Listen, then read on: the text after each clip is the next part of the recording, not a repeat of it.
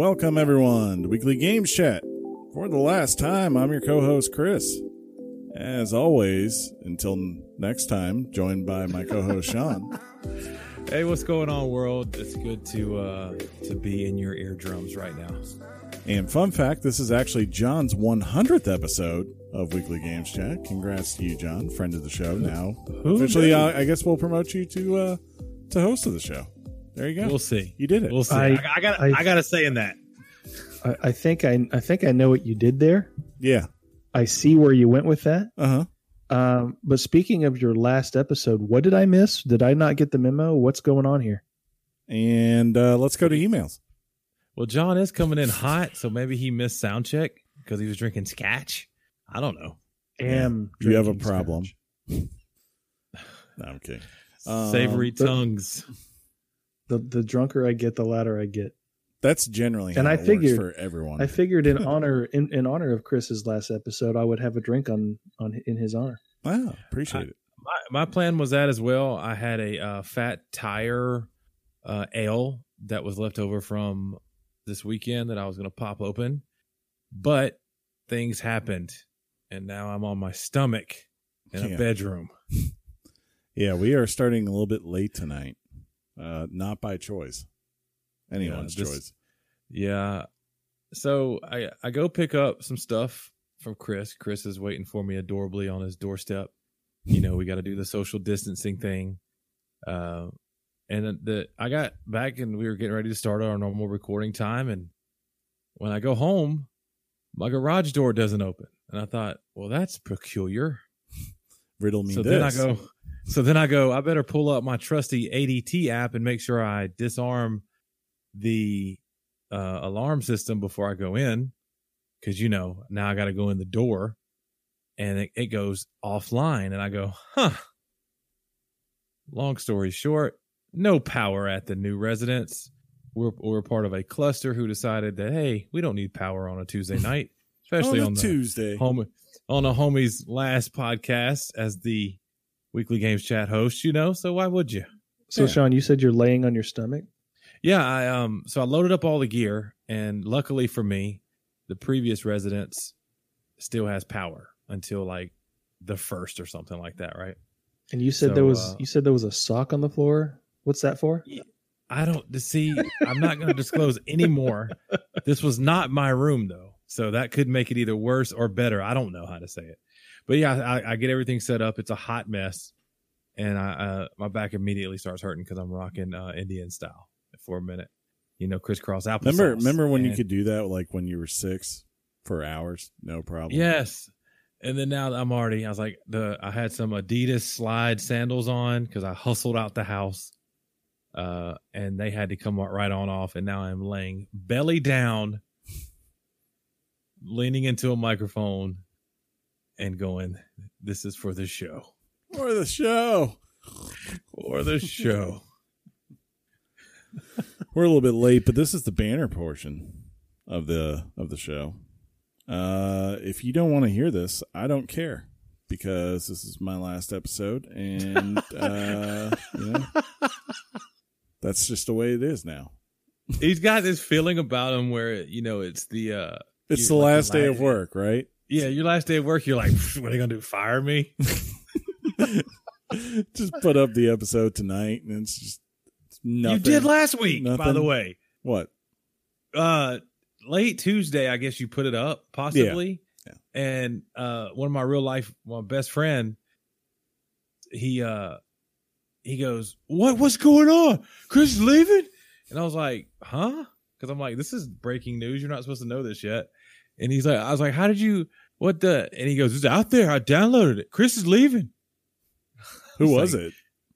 Uh Adam. Okay. Cam. I mean, like it could have been a couple of people. Yeah. I mean, uh, who else is my friend though, really? Uh, James?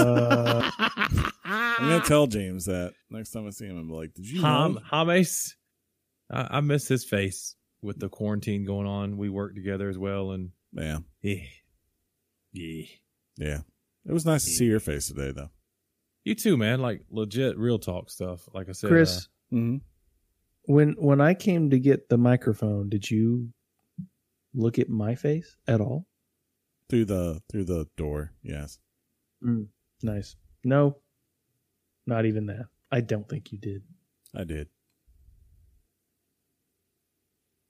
It's, it's Uh, true, Just let let the awkwardness marinate. For right? Yeah, this is where the fight starts for the final episode.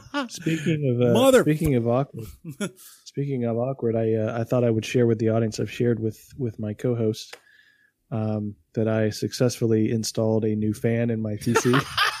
you did do that. Dude, John was blowing me up, right? I'm thinking like, wonder what John has to talk about. And uh, I'm a busy bee. I mean, the life and trials of or chronicles of Sean in the last couple of weeks have been outstanding. but uh so I get I'm I'm like I'm hustling and I finally I'm like I got to call John. I call John and he's like, "Hey, buddy." Nothing major, but uh I did a thing. I'm thinking, "Okay, here it goes." Yeah, and then he's like, "I put a fan in." Major surgery. I know. I and Had I to had to unscrew a part and screw some four screws in and plug one thing. hey, hey, I had to find the right plug-in, the right socket thing for the motherboard. Okay, that wasn't easy. You had to read a book. CP CP. Like I said. um, and then I, I did ask him. I said, "Hey, buddy, did you make sure that you wanted it? I think you wanted an intake fan." I said, "Did you turn it the right way?" yeah, that that does sure you- matter. That really does matter. Um, the logo facing out. That's how it's done. And it was and, and Chris, what I just basically ordered the same fan that you brought that night Uh, for the build. So I just I've got two duplicate fans. Du- Nice. Duplicate fans. So those are good All fans. good. I like They're quiet. I like drunk John. Hey. it is pretty good. Hey. Hey. um, but yeah, I don't really have anything for this week. I don't either. Uh, it's it's I streamed a lot. That was about it. That's what I did. I was watching Chris stream on Twitch. I didn't get a lot done as far as games or I'm setting up a new room and it's just so it's challenging because it's shrunk in size. Ah, So my, my thinking cap on. gotta some figure things out, you know. make some cutbacks, some hard choices, Yeah. Knock down a wall. Pops, possibly. I don't know where to put my uh, my vinyl record player. Mm. I may have a five inch TV, or do I have a fifty five? Whatever size it is. I don't know, but you sound like a robot right now. FYI. Yeah, you you guys do too. We got to just go with. Yeah. So why don't you uh, hold off, John? Did you do anything this week? Yeah, I did a couple things. Uh did I say I put in a fan? Fan? Yeah, that was your big thing. Most well, it set me off right because I did it Friday. I'm like, I'm not going to wait because if I wait, I'm just going to worry about it. I just tackled it. Then I went and got some wings. Um, incidentally, I, um, I watched a, I watched a pretty decent, uh, pretty decent miniseries on Netflix. Waco. It was originally on Paramount Network, but it came to Netflix. I watched that, That when was- it was on Paramount. Yeah. Michael Shannon, right? My yeah, Michael Shannon. That was and I was good. reminded when I was watching Michael Shannon of that uh, Funny or Die video he Oh, did, God. where he was reading the sorority letter. You better hold on to your butts because this is gonna Anybody who has never seen that, you go on YouTube and watch Funny or Die, Michael Shannon, that's all you need. And he's reading a a real life sorority letter that was written, I think, by the sorority president or something to her chapter. Yeah, It's hilarious, and the way he does it is hilarious. Um, I think he's like smoking a cigarette the whole entire time as he's like narrating it, or he's got one in his hand. Yeah. um, and you know, I've, I guess this weekend I've, I finished, I guess I finished my second round of Resident Evil Three, Yeah. and I, what else am I doing? I'm playing through Days Gone again because I never finished it. Same. um, which I, I, for the most part, I really enjoy that bike game, as Chris calls it. And then finally, I've been playing Division Two with my buddy Justin. Mm. Um, and so, let's say in a session of uh, in three separate sessions, I typically get one good play time with him. The other time he's either drunk So he's like me. or incredibly tired. Like he, we were playing the sec. The first night he was he was apparently drunk, drinking vodka, and the second night we played, we had to play through the same mission because we weren't able to finish it. And he was like, "Dude, I don't remember any of this." so it was pretty entertaining. Vodka will uh, do that. Yeah, but that was my weekend. Well, All good. cool. I watched So now you're you're a drunk. pretty much. That's what it sounds like to me. I watched uh, the latest season of Better Call Saul. That was my big thing I did this week. Uh, Yeah, I'm actually I'm actually rewatching the third season to sort of refresh. yeah. That's what I was actually doing when we were waiting on Sean. I was watching, and it just got to that part where he's questioning his brother on the witness stand. Oh wow, That's like one of my So- favorites. So long ago from where I am now, man. Yeah, Yeah, the the fifth season just ended, which is the penultimate season. So next year it's supposed to come back with 13 final episodes, and it's uh different, definitely in a very interesting place for it to uh, conclude. So very, very good. Still love that show. Very underappreciated, I think. Uh, it's amazing to me that more people who watch Breaking Bad don't watch that show. You know? Yeah, it's not your um your normal spinoff. No, no. It's it's it's top notch. it took me a while to get around to watching it because I was just in my mind. I think it's a psychological thing, feeling like you're not gonna enjoy a spin-off of Breaking Bad, like one of my favorite shows of all time. hmm but I I think this show is amazing.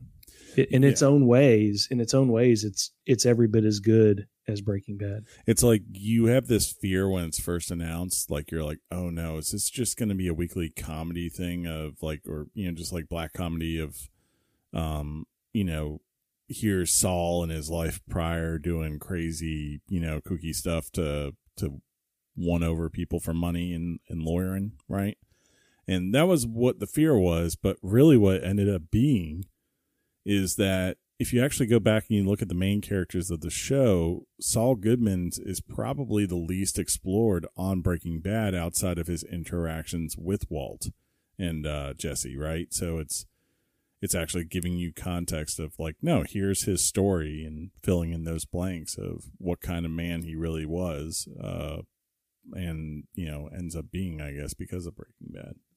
And with that and with that absence of backstory, it's a credit to Bob Odenkirk how he made that character so iconic on the show. Yeah. I mean, he's just he's such a memorable character um, without knowing that much about him. So True. that, and I think I think Mike, I think I think Mike is like the coolest Yeah. character. He's I, I I really enjoy his character on this show, and if you look at him, he kind of reminds you of, dare I say, an older, uglier Sylvester Stallone. Mm, he better has that actor. gristly nature about him.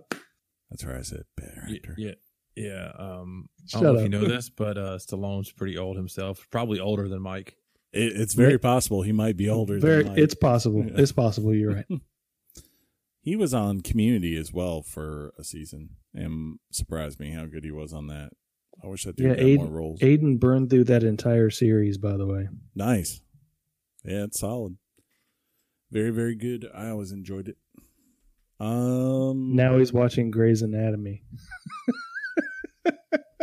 I don't know, Yeah. man. Yeah, the face Chris just made said it all. it's like okay, do you, buddy? go, go get the world, you young high schooler, you. Um, I don't really have anything else. Yeah, like I said, I streamed a lot this week. Maybe that will be my new thing. Maybe I'll start streaming more just when I'm on my PC, you know? Because why not? I don't know. But it was fun. It was fun. It had been a while since I'd done it. Crickets. yep. yep. Hey, hey, you checked it out. Um, but yeah, that's that's all I got. Do you guys got anything else?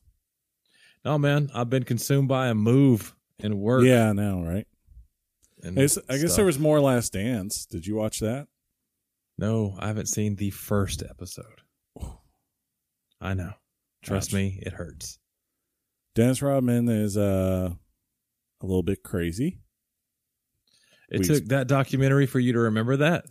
No, no, no. But uh, you know, it just it does a good job of highlighting it. Um, where like he tells him like, "Hey, I need a forty-eight hour break," and he just goes to Las Vegas and proceeds to just drink. Carmen drink. Electra, bro. Yeah, it was like that's who it was. It was him and her. Uh, until Michael basically came and said, "Get up, we're going to practice," type thing. Yeah, Practice. practice. But at the same time, it's like crazy because he is he's far out there, but at the same time, like they do a good job of pointing out like this dude may be the best defensive player of the last thirty years, right? He's definitely up there in the conversation. Um, and you know, I guess it, it was just interesting. Then uh, they talked a lot about Phil Jackson this last episode, so that was cool too. The Zen Master, bro. Yeah, and they talked about the famous uh, uh, Pistons walk off after they beat them. Yep. So there was there was a lot of juicy bits Yeah. this week. I caught the highlights uh, from the news blurbs on ESPN about the Pistons and the 1990 series and all that. Yeah, yeah, because even like uh, Isiah came out and did uh interviews on it because Mike was like, "Nah, nah, screw him." You know, I don't believe anything he's saying. so it was it was interesting. Revisited drama, right? Yeah. Yeah. Um, I guess. Do you guys want to do a topic? Uh, that's kind of why we're here. Oh, okay. It's your uh you're like the Sundance ki- oh wait. What are you right now? Cowboy rides away George Strait style. Huh? I'm Shane. What happened? Shane, come back, Shane. It's all you, man. This is kind of like uh when we pull you out of a game just so you get the standing ovation type deal. This is it. This is it. Take my hat off. So you do it, buddy. All right. Uh, well, let's uh, let's do this topic. Topic time. Time. Time. Time. Time. Time. Time. Time. Time. Time. Time.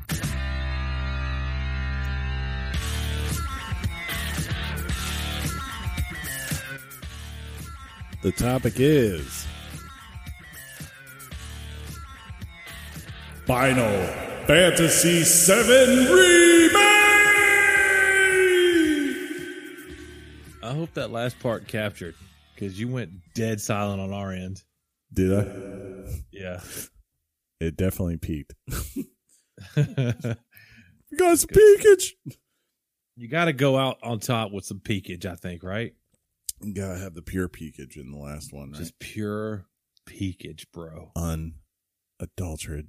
Wait, Unfiltered, unadulterated I'm Pure- watching it right now. peakness. uh, yeah, Final Fantasy VII remake. It's a game. Wait, what? uh, probably I would I would be willing to bet it will be the most anticipated game that came out this year, right? Uh, even more than something like Cyberpunk 2077. Uh, Last of Us 2. Yeah, even more, and I would I would argue more than Last of Us Two because it's just I know Last of Us Two is very popular, right? But to me, Final Fantasy Seven, if you were to ask a generation, that's their Final Fantasy, right? And it's been a game that people have just been clamoring for some kind of remake or new chapter or whatever um since you know, at least since they did Advent Children, which I think was 20, what, 2006? Yeah. So, you know, Yeah, I have a friend who named his son Cloud. yeah. Uh, but Chris, definitively, just just to get on the record, is Final Fantasy your Final Fantasy? It is not. Um, it's up there. It's definitely in my top Right. five. Uh, but I've always gone on record saying that nine is my favorite. Um, Figured he'd like that. Um, What happened? uh, but yeah, that's that's probably my favorite, and after that would be six, ten, and then seven. So yeah. No three? You got no love for three, bro? Well, three is six.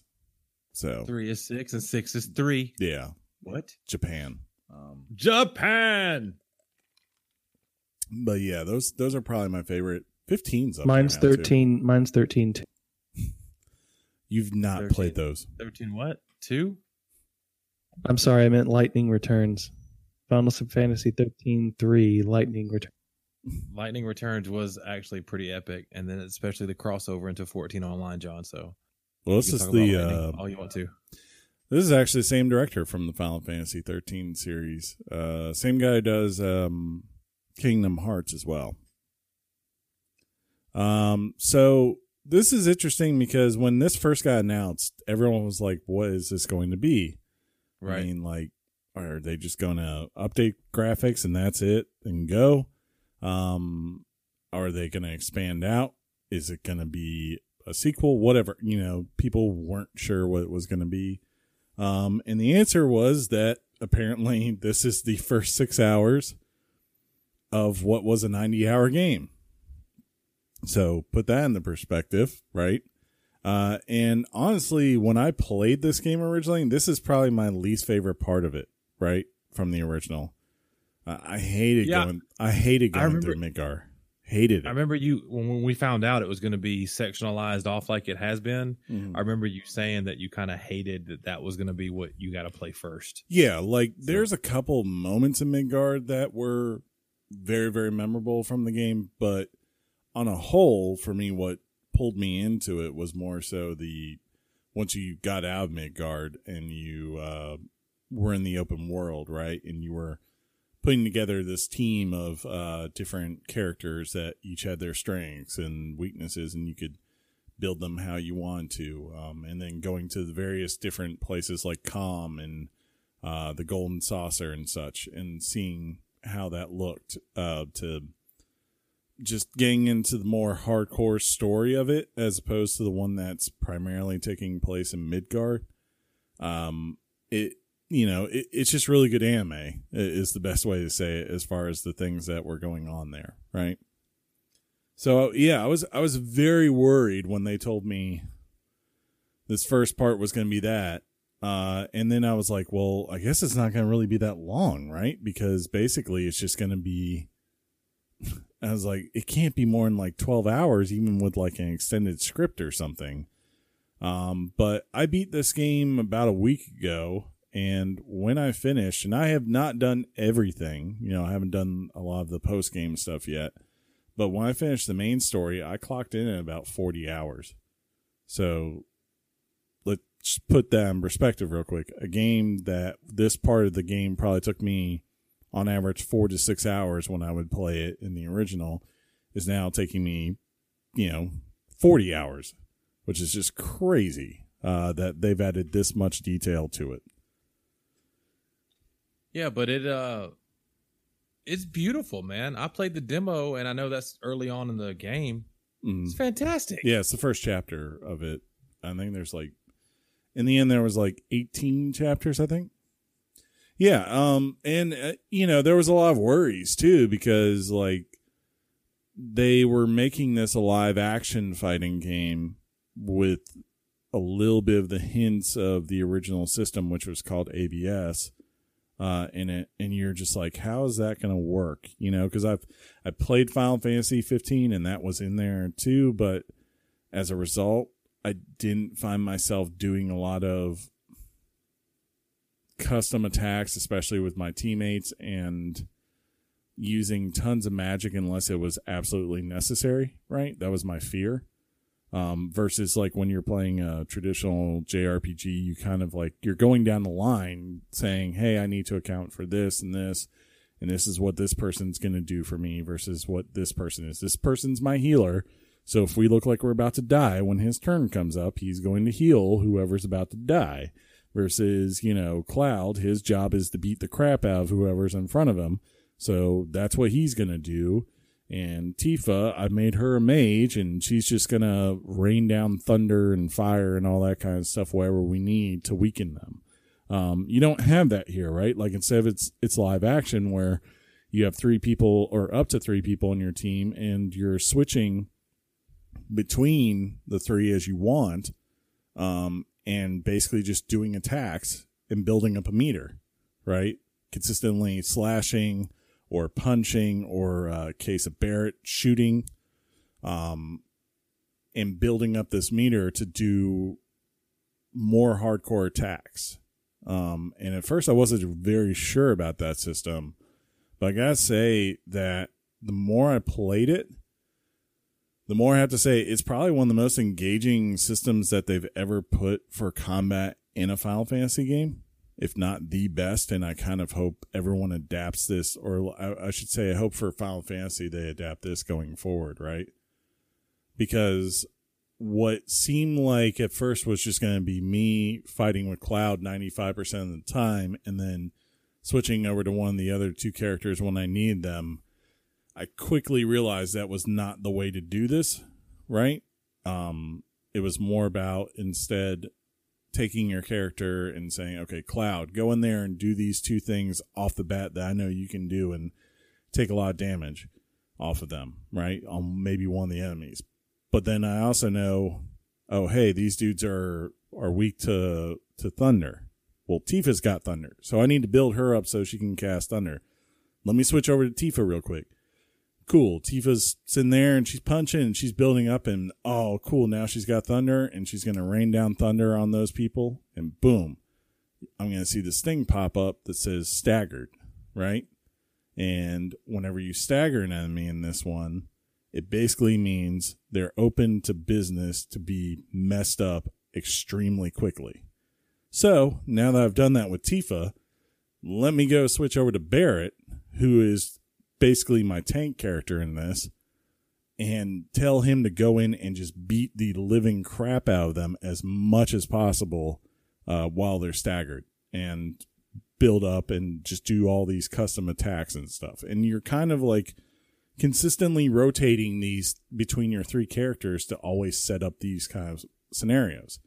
Um, and it's it's fun because depending on what kind of bosses you're fighting, there's consistently different challenges to how you have to address uh, those rotations and defenses, right? Like if you're fighting something that's more magical, you might have to go straight to your mage and working to figure out how to build them up uh, to to do certain spells that will only then allow physical damage versus other times you have to have your tank up there for the majority of it building up so that he can actually if anything cast uh, spells upon himself to basically take damage off of other people because otherwise the damage is just going to be too much for them right versus him who's got like three times the life uh, that they do so you know, it, it's it almost feels like a little bit like that MMO strategy, but like instead of it being you're playing with two other people, you're doing it all yourself, and uh, it it's a blast to play.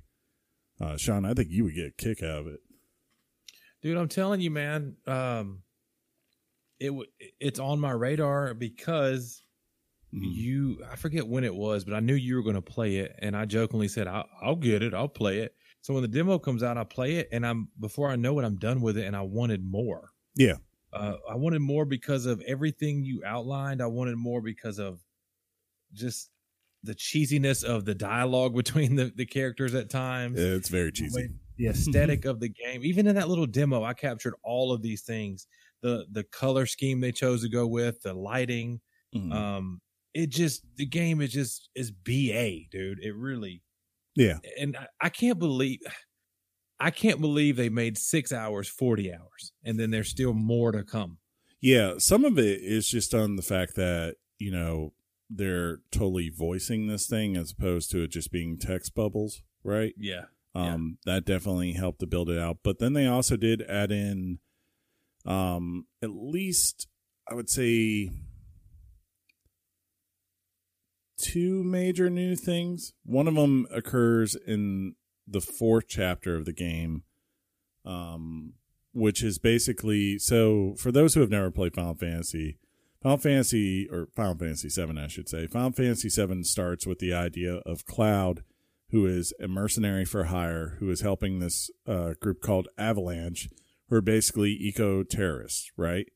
Um, they live in the city of Midgard. Midgard is ran off of this power source called um, Mako Energy, which is basically the life force of the planet.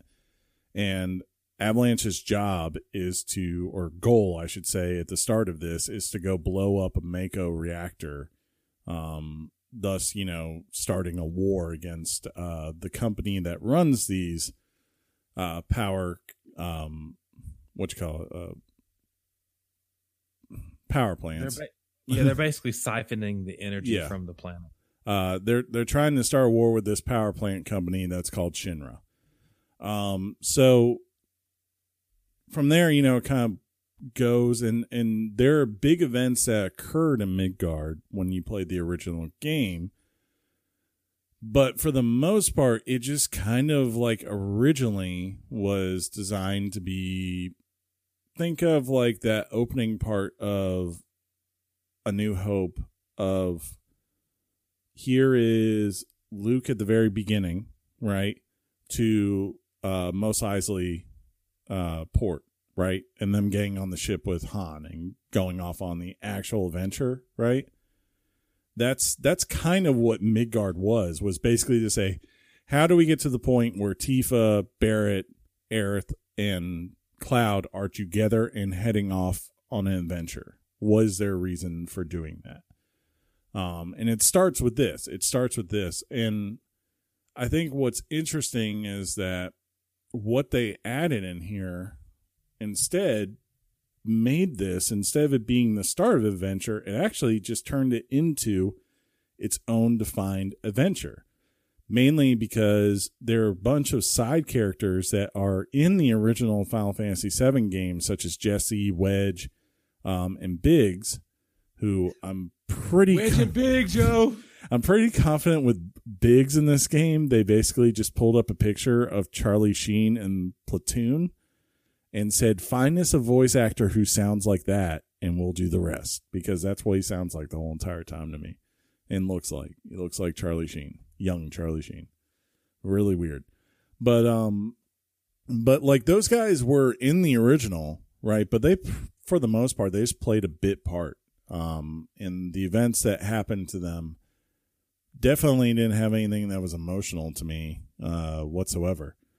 Um, with this game, it takes those primarily those three characters and it expands them greatly so that everything that goes on with them, you're invested with them, you care about them like f- forever. Final Fantasy VII has been the debate between Tifa and Aerith for for most of uh, you know fans of like who's the girl you'd want to be with and all that in their minds. Tifa. And after this one, after I was like, maybe, maybe Cloud needs to get with Jesse now too. Hey, hey Jesse, what you doing, girl?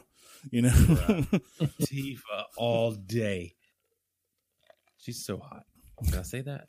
I can say she looks good, right? Yeah, I can she- say that. I mean, she's always been she, the idea behind her is that she's you know someone uh, who is strong sexuality, but at the same time is very independent and um, a capable woman. That's always been her thing. You know, so yeah, she's hot. Best, right? Yeah, she's hot, but at the same time, she's like she can beat just about anyone down if she needed to, right?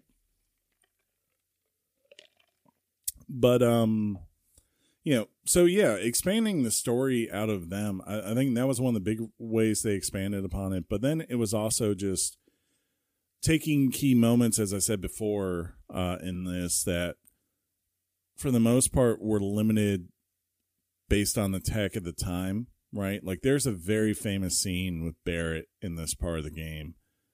Um, that in the original, you know, it's just text, shouting text, right? So all caps, and basically him being as animated as possible for character. And here, that scene is completely extended to like a two minute thing, um, with complete voice acting and, and, uh, emotional resonance that makes it way more powerful than the original ever was for me, especially again with the job that they did with uh, some of these other characters in there.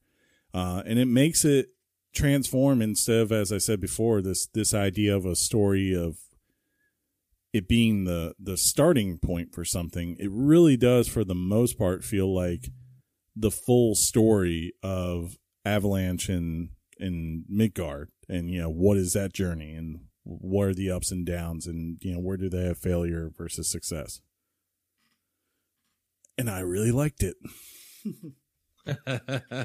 More you were were you surprised how much you liked it? Basically, is that what you're admitting to? I was um mainly because I- I will say this game it was a little bit of a roller coaster because when I started out I was like hmm um because especially there are some parts in it where you can see the technical limitations of this game majorly like Josh and I were playing this uh, primarily together in chat right um and there's this part where you're you're on this kind of skywalk um trying to get to uh, the upper level of the city, right?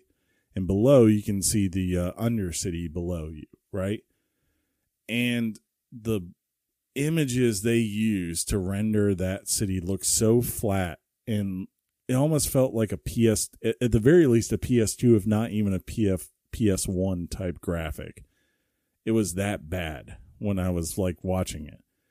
Um, and it's clear that those kind of sacrifices had to be made in order to make the characters look as good as they did and also make sure that they were consistently running at a smooth 30 frames per second right um but then like there are other points 30 frames per second. yeah 30 right. I know.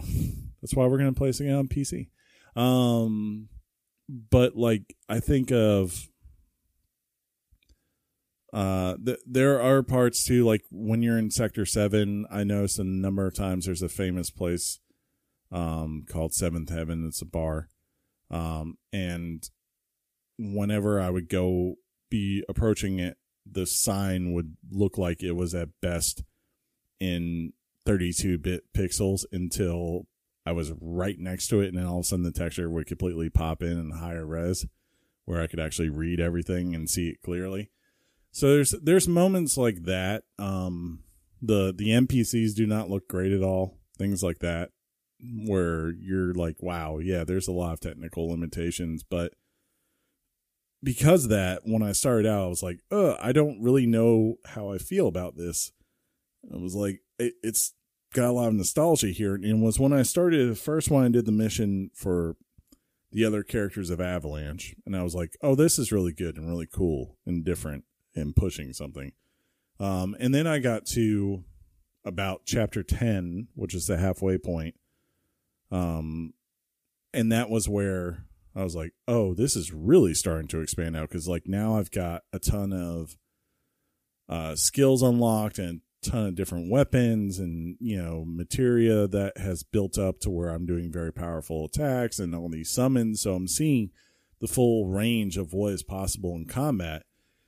And that went that way where it, it kept climbing for me until I got to about the final two chapters, which um, I won't get too much into that, but I'll just say I think where they lost me a little bit is, as I said, the majority of this game is the story of it feels like the story of Avalanche and their battle against Shinra uh, in Midgard. And the last two chapters are when we first, we really all of a sudden take a very hardcore right turn um, and start going to talk about other things because I mean, I understand it, right? They have to start setting up the larger narrative, right? Um, but then there's other things too, which are completely different that I think will make a lot of people have a lot of conversations uh, about how they feel about it. And I, I, I've talked to two or three people about these these last couple of chapters, and I've heard a range of emotions in it. Um, I, I will just say, for me personally, I'm kind of I'm interested to wait and see what happens next instead of going ahead and throwing out, I guess, criticism or praise uh, off of, of what happened. But at the same time, I, I think regardless of that, to me, it those decisions lessen what this story's or what this game's story could have been as a confined narrative because it it seemed to be like again like all of a sudden for for hours upon hours it was primarily here's this story about avalanche and then the very last part it's like okay now screw avalanche we're going to talk about other things we got we got service in towards the uh the larger narrative instead of what's making this chapter so good so That's probably my main criticism with it. But that said, there there's so many weird things in this game. Like they brought back Hell House uh, from the original game. Hell House was a an enemy that you could find um, on a bridge somewhere, like way off the map, and it's literally what it sounds like. It's this big house that um, casts different magical spells on you. Um, and they took that and made it into probably one of the hardest boss fights in the game. Uh, and didn't change anything about them, you know, just kind of made it more epic and big. Uh, another one was like Airbuster, who is Yeah. one, Airbuster is one of the first bosses you fight in Final Fantasy. Um, and it's kind of if you go back to the original Final Fantasy Seven again, this is like a guy who was like a joke. And here, this this fight, like I think like originally the fight maybe might have taken me in the first game four minutes tops. I went probably like twelve minutes in this fight and died at least once. Um, you know, and that's that's the fun part that's surprising where you're like whoa they actually they made this dude something that's that's worth it and memorable now you know um where i really had to sit down and think and made that was actually the first part of the game where i really had to start thinking about combat and how i was approaching it. So i was i always like that kind of stuff when it's in there. Um you know it's still got the corny unique um dialogue that's from the original. And i think they've done a good job of finding voice actors that make it work for a modern era. Um, the only part of this game that's been really hard for me to accept is uh, going back to Avalanche uh, is Wedge. Wedge is voiced by Badger from Breaking Bad. So it's really weird when I've got this guy who looks nothing like Badger talking to me and he sounds like Badger from Breaking Bad. That is a very distinctive voice, so that had to be weird. it was, yeah, it was, it was different. I was, I was kind of waiting for like Nathan Fillion or, um, not Nathan Fillion or like Nolan North or someone to show up, but that never happened. Yeah. Oh, Joe, John DiMaggio's in there. Old uh, Marcus Phoenix is in it. Remind me? uh, Marcus Phoenix. Oh yeah, okay. Yeah, that's, uh, he plays uh, Heidegger. Uh, I think I said that right. I probably didn't.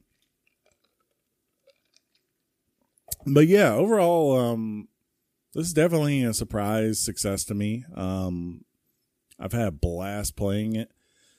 I don't know how much I'll do of the hard mode stuff, but there's definitely a lot there. Uh, Josh has been doing a lot of it, and like the cool thing is once you beat the game, you can go back and basically pick any level to do anything that you missed um, or that had multiple outcomes. So you know, there's there's a lot of opportunity for people to explore and challenge themselves with the combat um, and be rewarded for it. You know, so I would uh, I would tell people to check that out if they like it. So, Chris, I would say that um, almost half the time I think of Josh, Mm-hmm. I think of his love for Final Fantasy VII, Yeah, like his like one of his favorite games of all time, if not his favorite game of all time. Most importantly, his favorite Final Fantasy. Um, without spoilers, can you contrast your sense of the game versus what his has been? I mean, you keep saying he's going back to it, so I guess in general he's he's happy with it. But He- I uh, can you touch on? I mean, th- there's this divide that seems to be happening with this game, with how you trying to tell me something, buddy? no, no, no. Uh, with with how this uh, with how this thing ended, without spoiling the ending. Can you talk? Can you elaborate on that divide? It's almost Um, 50-50. Yeah, it's it's Josh to me basically said the experience of the game to him is a nine out of ten. The end of it is maybe like a, a six or seven out of ten. Um, I think right now there's a lot of fear with what they're doing. Um, it could be a good thing what they're doing.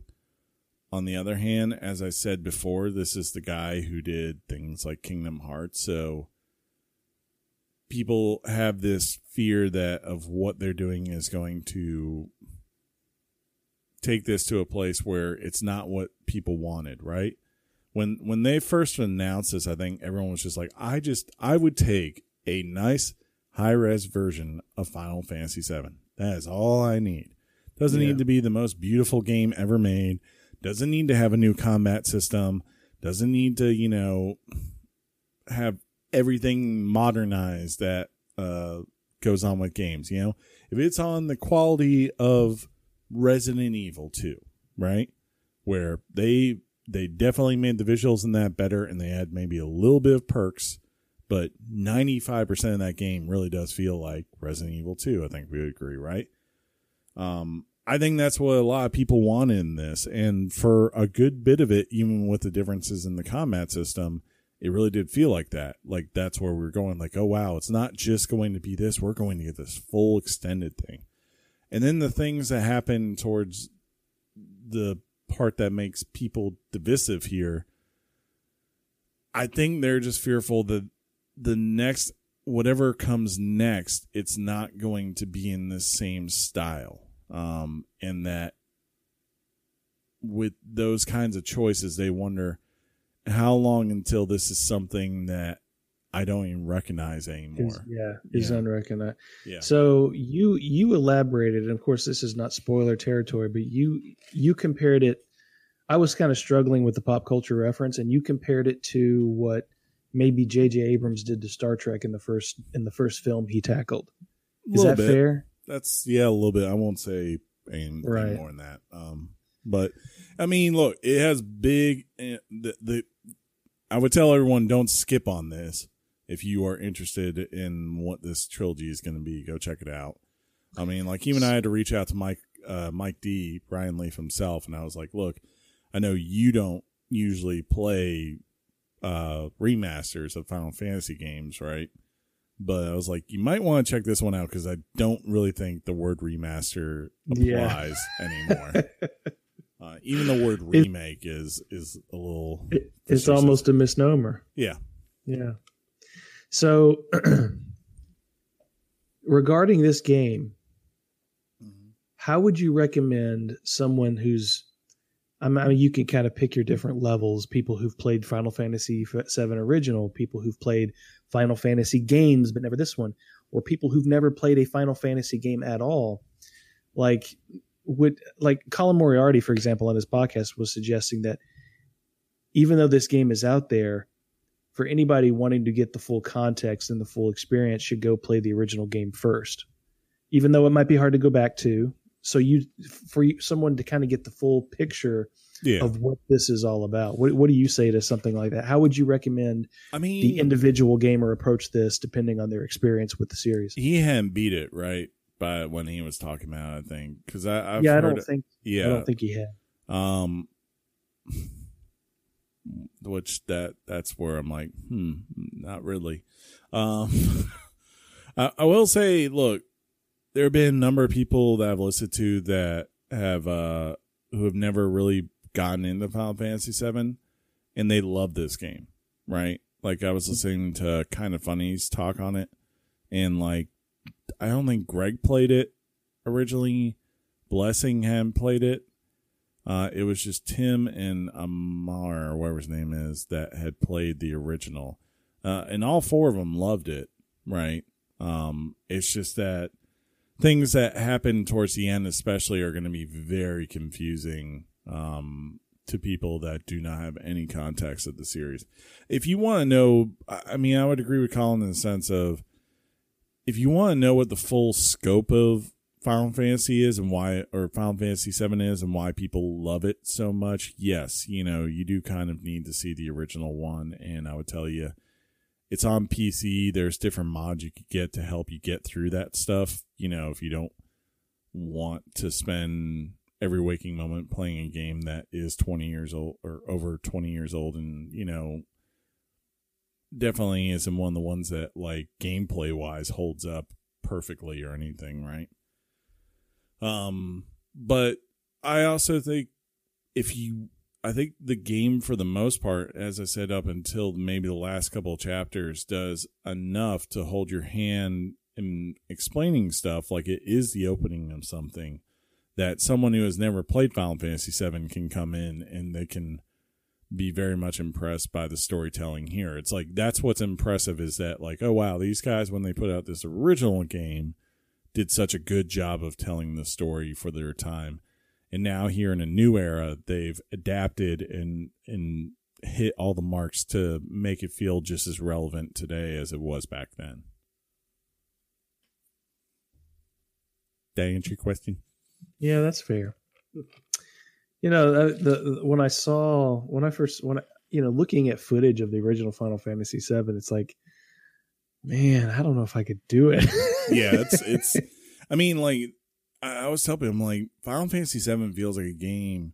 It came out in '97, um, like about I think it was like April '97, so about three or four months after the PlayStation launched, Yeah. and it did not feel like something that should have been technically possible at that time. yeah, I can. um, hear, I, I feel you. Yeah, I and, do. and like for reference, you know, Final Fantasy VIII came out two years after that and looked way better, and nine came out a year after eight and looked immaculate. Yeah, um, nine still looks pretty good. Yeah. You know, by comparison. Mm, so But this one is. But this one is like you know, it's it's stuck in that that awkward. I, I video games have this awkward phase, which was the PlayStation and Nintendo sixty four. Everything is polygonal so so much that it's hard to. It's hard to, to for me. It's I, I could never go back and play the original Ocarina of Time. I would have to go. I'd always go back to the 3DS remaster because that's how I. Because when I played the remaster, that's how I pictured my. That's how I pictured this game originally I mean, looked. it, it's They- what happens with all these, right? Because is Yeah. I mean, even like Halo uh, Master, uh, what you call it, Halo One Evolved remastered. I I can't remember really until I actually turn on the effects, just what the original Halo looks like, right? Until you actually hit that button and you get their mind, Yes. like, oh, God, yes, this, this is different. That's nasty. yeah, yeah. Or even recently, things like Bioshock remastered, you know, still look way better than uh than you know the original game did. hmm Even though it's it hasn't been that long since you know Mhm. those games came out. But I would tell you, suck it up, because honestly, the only part they really look bad is when they're um they're in the 3D world. When you're in combat, they look actually really nice. It looks more like classic Final Fantasy. That's fair. Is Sean so with all that being did, said, did, did, did, um, did Sean go somewhere? Did Sean fall I'm, asleep? I'm just I'm listening, buddy. oh, you're just like zoned out on your back No. and you're, and you're I mean, no, I'm, I don't have anything to add. oh okay. I'm just it's. I'm I'm actually engaged right now in the Ooh. conversations. Zoo. And I, I mean, I came close to saying something about you know when John talks about like you remember a game how it looks, and when they remaster it, you're like, this is exactly how I remember it. But if you know, like y'all just said, the original did not look like what you remembered it No, it never Like- does. at all. I uh, I didn't turn on that button in Halo though. I need to fire that up and hit that button just to see. oh, it's it's jarring. It is Yes. so jarring. yeah, It's like everything is brown and gross. And everything looks There's flat somewhere. and just like so polygonal. Um, even then, you know, compared to a PlayStation, of course, it's uh, leaps and bounds. But um, you know, when you compare it today, you're just like, oh wow, this is what happens when you update an engine. I gotta. t- I can tell y'all at some point, but I think I am messed up in Breath of the Wild. Oh, that's I not good. I, I, don't- I don't want to sidetrack this, so we'll finish this. But yeah, I, I need to know how to fix what I did. Okay. It's- I hope I hope I didn't find a glitch where I'm like screwed. I would be interested in hearing about that. Yes. So, Where's your Chris, topic for um, week?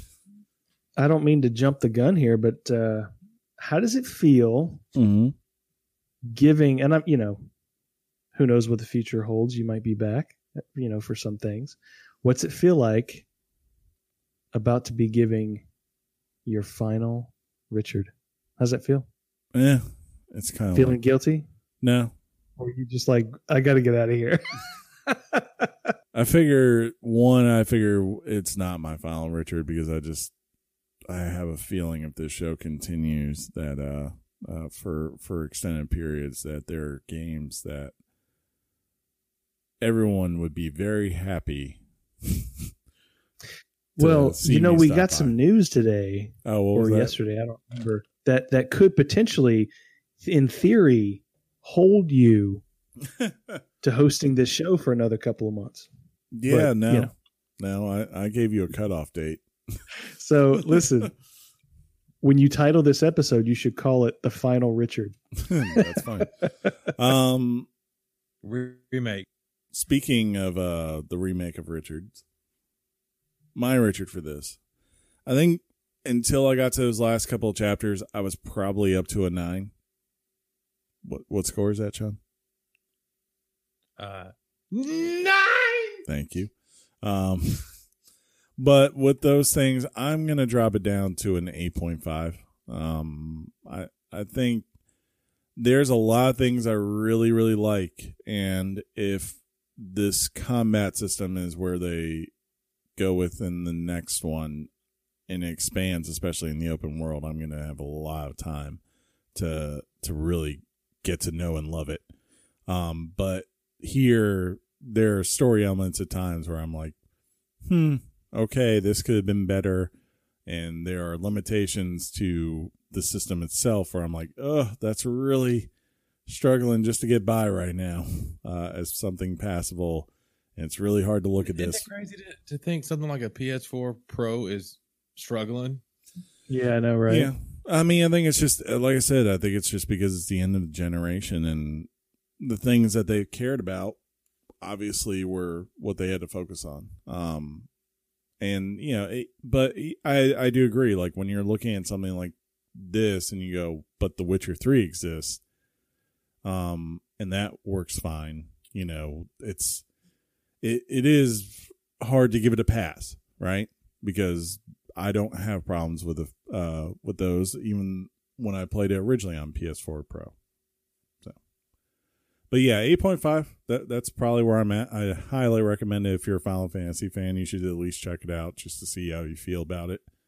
Um, Sean, log that in. Uh, let the record show that Chris's last and final Richard was an eight point five. uh-huh. Yeah. He couldn't, based on he couldn't, based on sentimental regi- reasons, give anything a ten. His last appearance.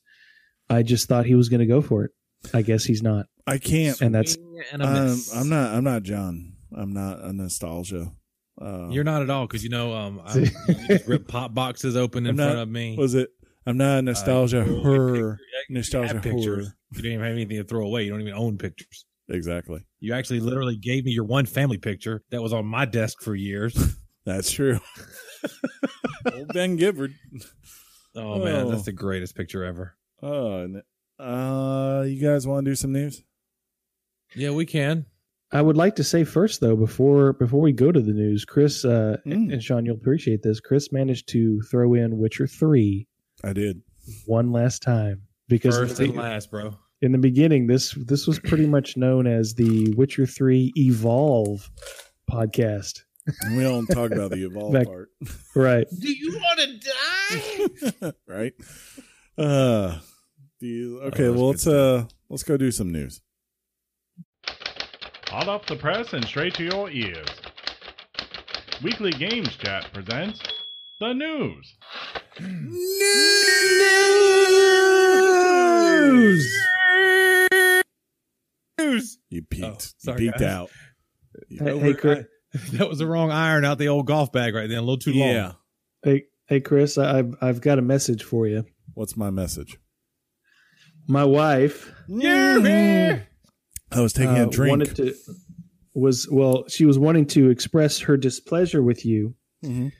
um, because you know last week was I consider two memorable moments on the show. One, her being on the show, and two, you announcing your departure. And she feels a little bit slighted by the fact that you tried to overshadow the significance of her being on the podcast with you making your petty little That announcement. this is this is Good. BS. This does not sound like anything Clarissa would say. Yeah. Um, You're making it up. I'm not making it up. You are a POS, John. She just spoke to me from the living room. You're drinking you too know, much if she scotch. feels uh, if she I feel- am drinking scotch, too much scotch, but two things can be true at the same time. I mean, she can be upset all she wants. Either way, I still drop the hammer you know. And that's You did what drop the sh- hammer. Anyway, I will say though, she sounded great. She did. I She sounded like, in, she why- sounded informed. why does she sound And she so has good ex- on the microphone, and you don't? I don't know. I don't. I so I don't sound good at all. Compared That to hurts her, you're you're like, look, she Your she's a young skills, yeah. she's a young prospect about to get the call to the majors. You are in the Sally League. I don't know how to tell you this. At least I'm getting Yeah. paid. There you go. Wait, no, Are we? no, we're not. Money. All right, buddies. Give that man his money. Pay So, him. uh, after the depressing announcement last week about Chris leaving the show, uh, we also learned that Last of Us 2 uh, was going to be delayed indefinitely Sad just, face. just mere weeks ago. Uh, Naughty Dog's upcoming PS4 sequel has now been set with a June 19 release date. How cool is that? Consequently, Ghost of Tsushima has been delayed to July 17 in order to give Naughty Dog some more breathing room. Julie. Julie, yeah.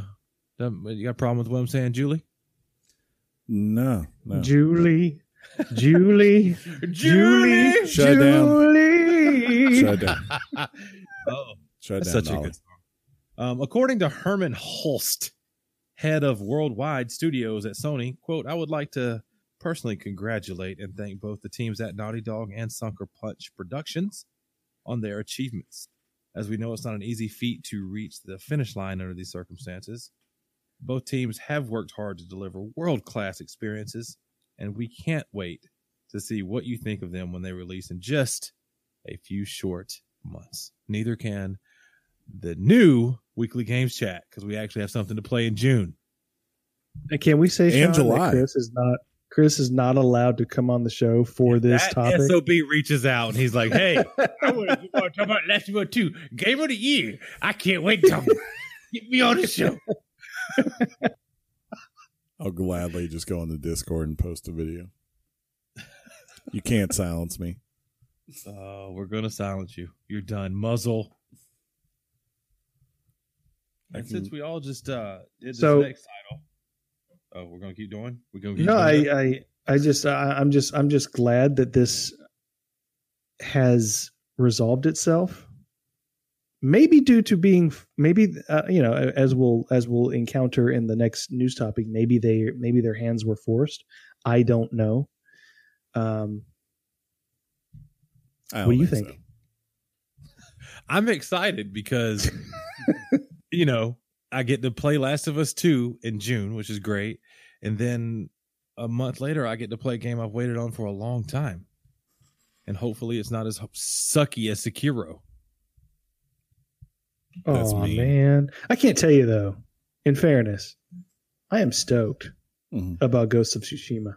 I I really am. It's just I was poo pooing it all over town a couple of years ago, but man, this is going to be so tight. I hope it's good. Hope I, hope nothing. John to drink scotch every week. Just Isn't this so great?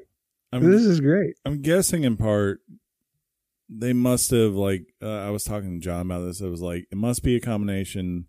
I, I would hope it's a combination. Basically, they're looking at oh hey, our supply lines look like they're good, so we can make these games, and then maybe the hope is that by you know definitely by June that places like GameStop can be open for people and Target and all that to pick up a game if they need to um, are there. May they just have confidence that hey, regardless where we put this out, it will sell a lot on PlayStation Four.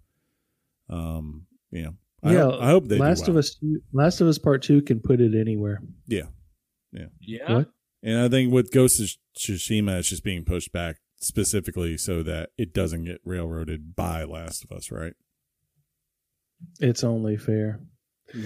I'm wondering if the I- I'm wondering if the conversation was difficult, um, or maybe um, uh, Sucker Punch will enjoy the the tweaking time, so to speak. Maybe I don't know. I would imagine. Maybe. I think both Wouldn't these games are done. You know, so Makes sense. um, yeah, it's fundamental fact.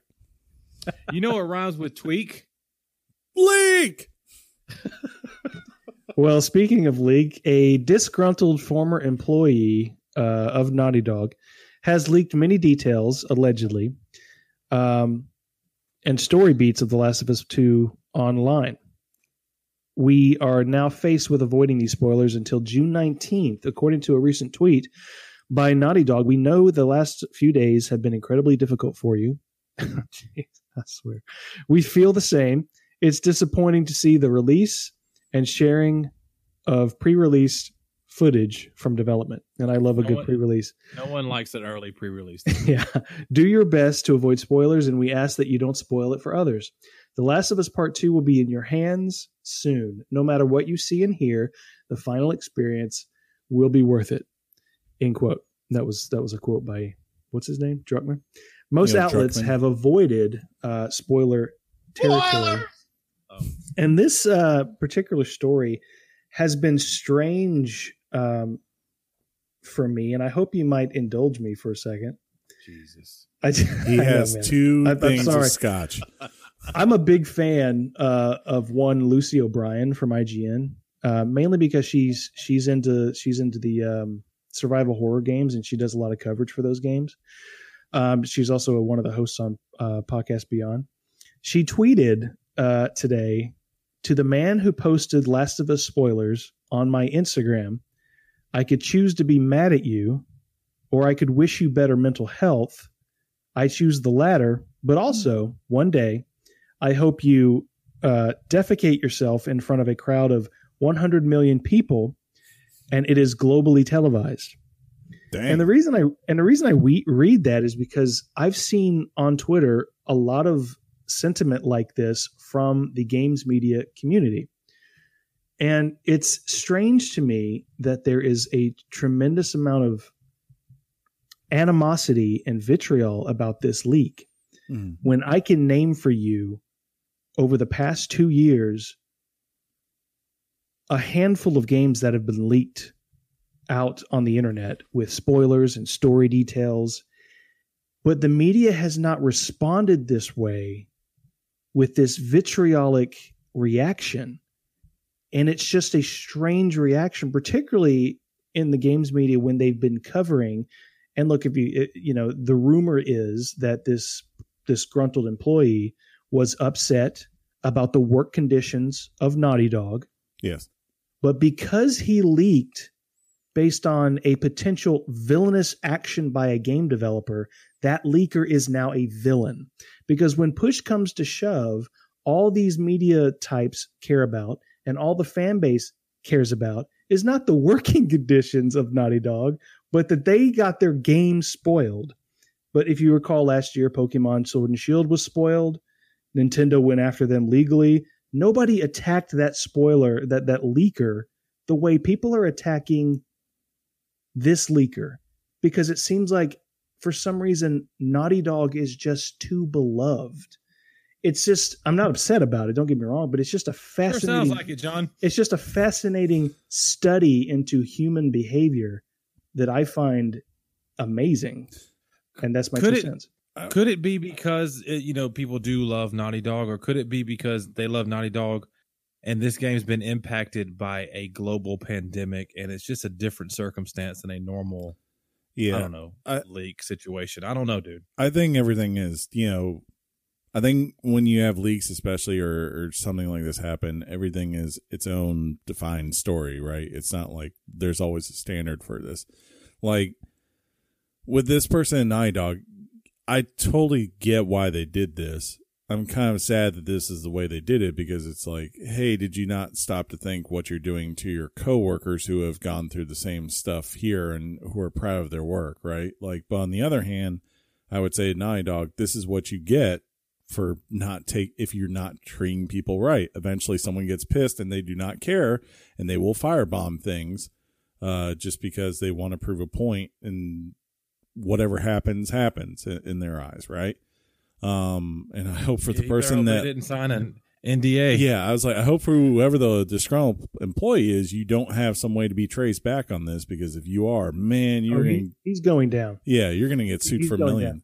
But on the other side, me- um, with the media side of it, I would say, you know, it's it is weird because you know I think of like the the Pokemon one; those leaks were out there, but they primarily came out of things like 4chan, and they were uh, primarily you know on on Eastern side culture and things like that. There wasn't prevalent in line. It was more of like, hey, you want to go to a Reddit thread and read some details.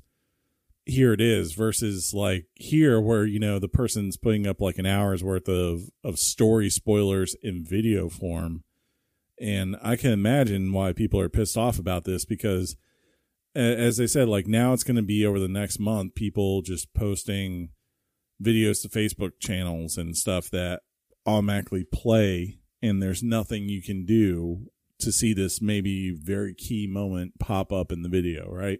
Like it, it's it pisses people off. Um, I yeah, mean, the other I, spoilers are more text driven. This is Yeah. going to be video driven. I, I would rather it be different.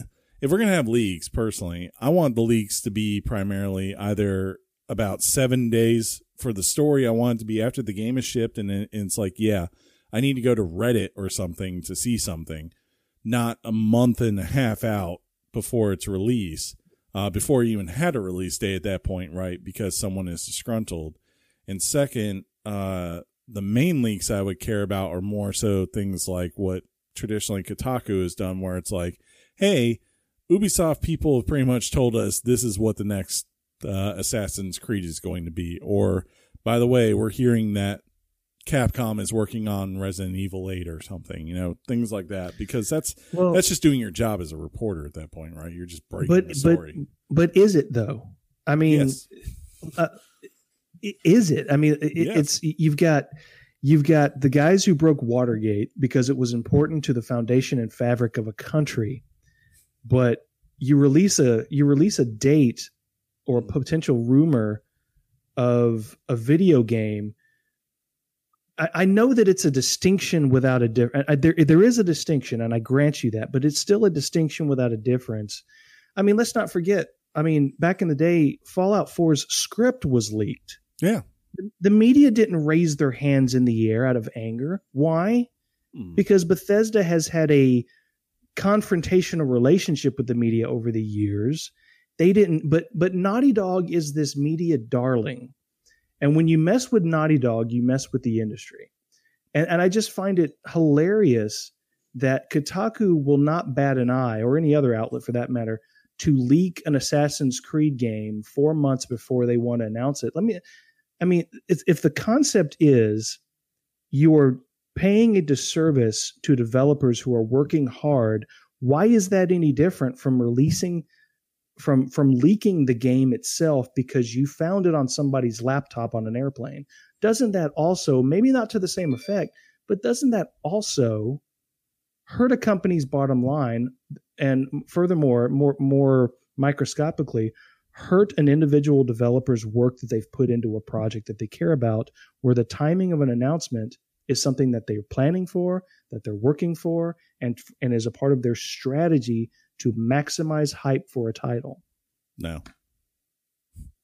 I, I, to me, it's no. Okay. As far All as right. those kinds of things, it's no different than say, uh, you know, Adam Schefter coming out and going like, "Hey, sources are reporting that the you know the Patriots and the Bucs are talking about a trade for Rob Gronkowski," and then a day later, guess what just happened? Rob Gronkowski got traded to the Patriots for a seventh round pick or whatever it was.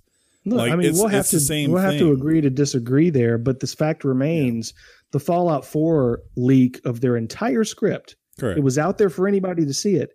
Nobody nobody lit lit anything on fire on the internet. Nobody But cared. See, that's where and the, you did, that's and you didn't and you didn't see this you didn't see this these types of tweets from from from games journalists about how damaging this is to an industry that they fundamentally don't seem to care about until it affects certain things that they specifically and surgically care about. Well, I mean, I think the difference here is again, it would be like there's a difference in what's happening here, right? Like the leaks that we're talking about with the reporters are what I would call news story leaks. Like it's their job to find out if they have a lead and they can investigate, investigate and validate it. That you know, for their enterprise of their website, right? They they publish that leak and that story. That's one thing, It's another thing if your company has signed an NDA to cover a game and you're leaking things that are going on the game, right? Like that would be a huge, huge issue for them and would be the kind of reason that you could arguably never give one a, a, review copy again. And again, just for different context here, like leaking someone going out there and finding the Fallout 4 script somewhere and putting it online is terrible. Uh, and I would say you know it's bad, but again, it's a different thing than saying, "Here we are, a month and a half out before this game is coming," and someone just actively with purpose putting up these things to harm a company. Like literally, their intent is, "I want to do harm to Naughty Dog and put up the most controversial parts of this, you know, and not let anyone know what it is when they're clicking on it originally. Um, you know, and you're never gonna have a perfect answer, I guess, with leaks. uh, I guess is is the answer. Like I, I've definitely seen plenty of times on Reddit channels about four days before the game releases, people posting clips. I'm like, you shouldn't probably posted that out there, but. I guess again the difference there is in my mind I'm like on the other hand they've been given the game and who's to say they can't post something for a game that they own at that point, right? Um, so I don't know. I just don't think there's a a perfect scenario for this. Well, that I do agree with. Yeah. Hey, Sean, did you know that Yeah. Nintendo got hacked? I did find this out, and I was hoping that uh, people wouldn't buy like Mario for the 74th time under my name again. 'Cause I've already done it 73 times. Uh, but yeah, Nintendo has confirmed that hackers have been accessing Nintendo accounts, and they pinned the problem down to an, a Nintendo Network ID login method.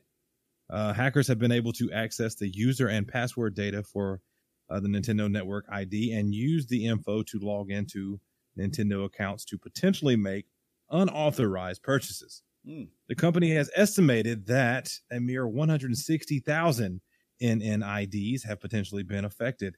These are older older forms of login uh, uh, from like the 3DS and Wii U. The Switch users use newer accounts. Nintendo has ended the NNID logins and accounts that look to have been compromised, uh, and we'll see automatic password reset. So if you receive one of those, you probably were hacked. Uh, the company also has said that if you spot unauthorized purchases, you can request a cancellation, and Nintendo will respond. So there's that in the world. Well, so far I haven't seen anything hit my bank statement that would suggest I've been hacked. Um, and I think my um, my membership is tied to you guys too, so I think you guys are good. well, yeah, I think the Switch guys are fine. This is this is going to go back Yeah. yeah. those other ones. Sean, let's go And purchase a I ton didn't- of stuff on I don't think I bought anything, huh? Let's go purchase a ton of things on his account. You're right. I really Um, want Mario Kart again. I don't. I don't think I really. Bu- I bought a lot on the Wii U. That's funny. Same. I don't know if a card was even on there. I don't know. You know, it's funny. I actually went into the Wii U store, uh, uh, eShop last week, um, because I'm probably going to purchase uh, Skyward Sword at some point. That's awesome. so During our move, I I, re, I refound my Wii. I I do like this. I do like you. which one? The Wii U. I found. it. Yeah, I do like. it. yeah. Look, I said a, a, a long time ago when the Wii U was tanking, I said to Chris, "Look, man, I'm just going to enjoy the ride." That's all you So- can do. Yeah, it's all. You know what you can also do? You can release games without a developer's knowledge.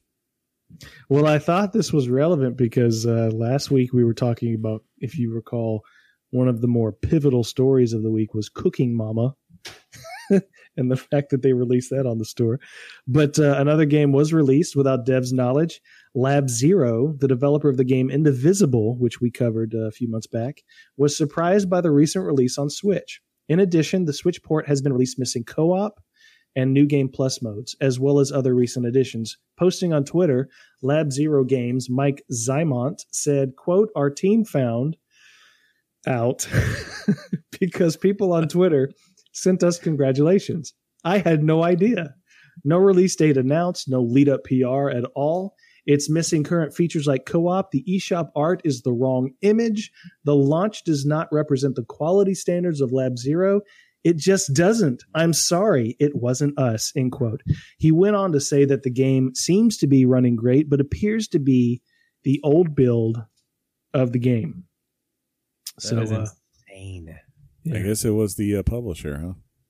I guess so, and and it's just, it's ironic that this keeps seem this seems to be happening on the eShop all the time. So I'm wondering I'm wondering what's going on there. Where um, it it never says. Yeah, I know, I know, I know, but it never says in any of these stories what Nintendo has to say. There's no, there's never been any PR response from All Nintendo. you, all you hear from Nintendo is cha-ching.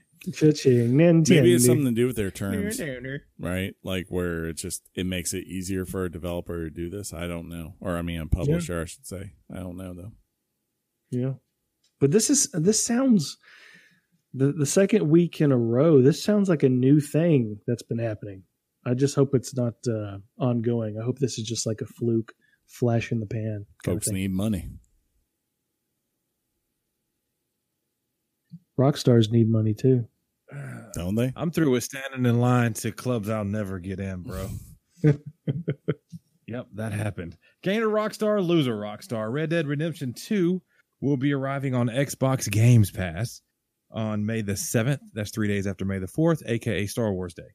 Uh, on that same day, Grand Theft Auto 5 will be leaving the subscription service. If you miss your chance to pick up GTA 5, it will be available to buy with a 20% discount.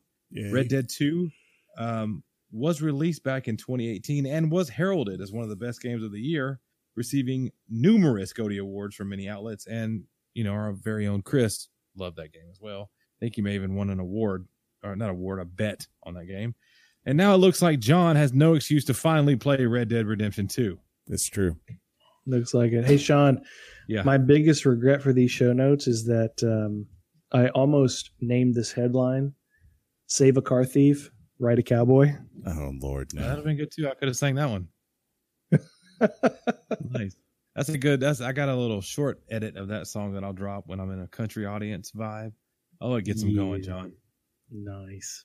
Nice. No, it's not noise. Well, The WWE's plans for well, yeah, they got to like wrestle in front of nobody That was horrible. because of COVID. You know. yeah. Well, speaking of WWE, and to be quite and to be quite honest, this was actually one of my favorite stories this week. Uh, 2K has revealed an arcade-style WWE 2K Battlegrounds as the next installment of WWE 2K goes into an extended period of development. Saber Interactive is developing Battle- Battlegrounds. Um, fa- favorite wrestlers from across eras in quote over-the-top superstar designs in quote will star in the new game.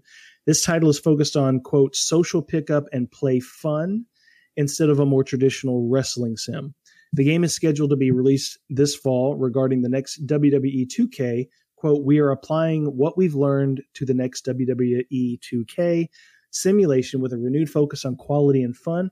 As part of that commitment, we are extending the production timeline and will not be releasing a WWE 2K simulation game in fiscal year 2021. And Chris, I was thinking about uh, if you saw the the trailer for this, it it kind of harkens to um, NBA 2K Playgrounds or something, Yeah, whatever that or, series is um, called. There's that one that they released. Was it this generation or was it last generation? That was kind of more of an arcade fire uh, fighter. I remember Aaron Arcade loved Fire. right an arcade fire. Indie music. Is it where You we- drinking uh, PBR? No.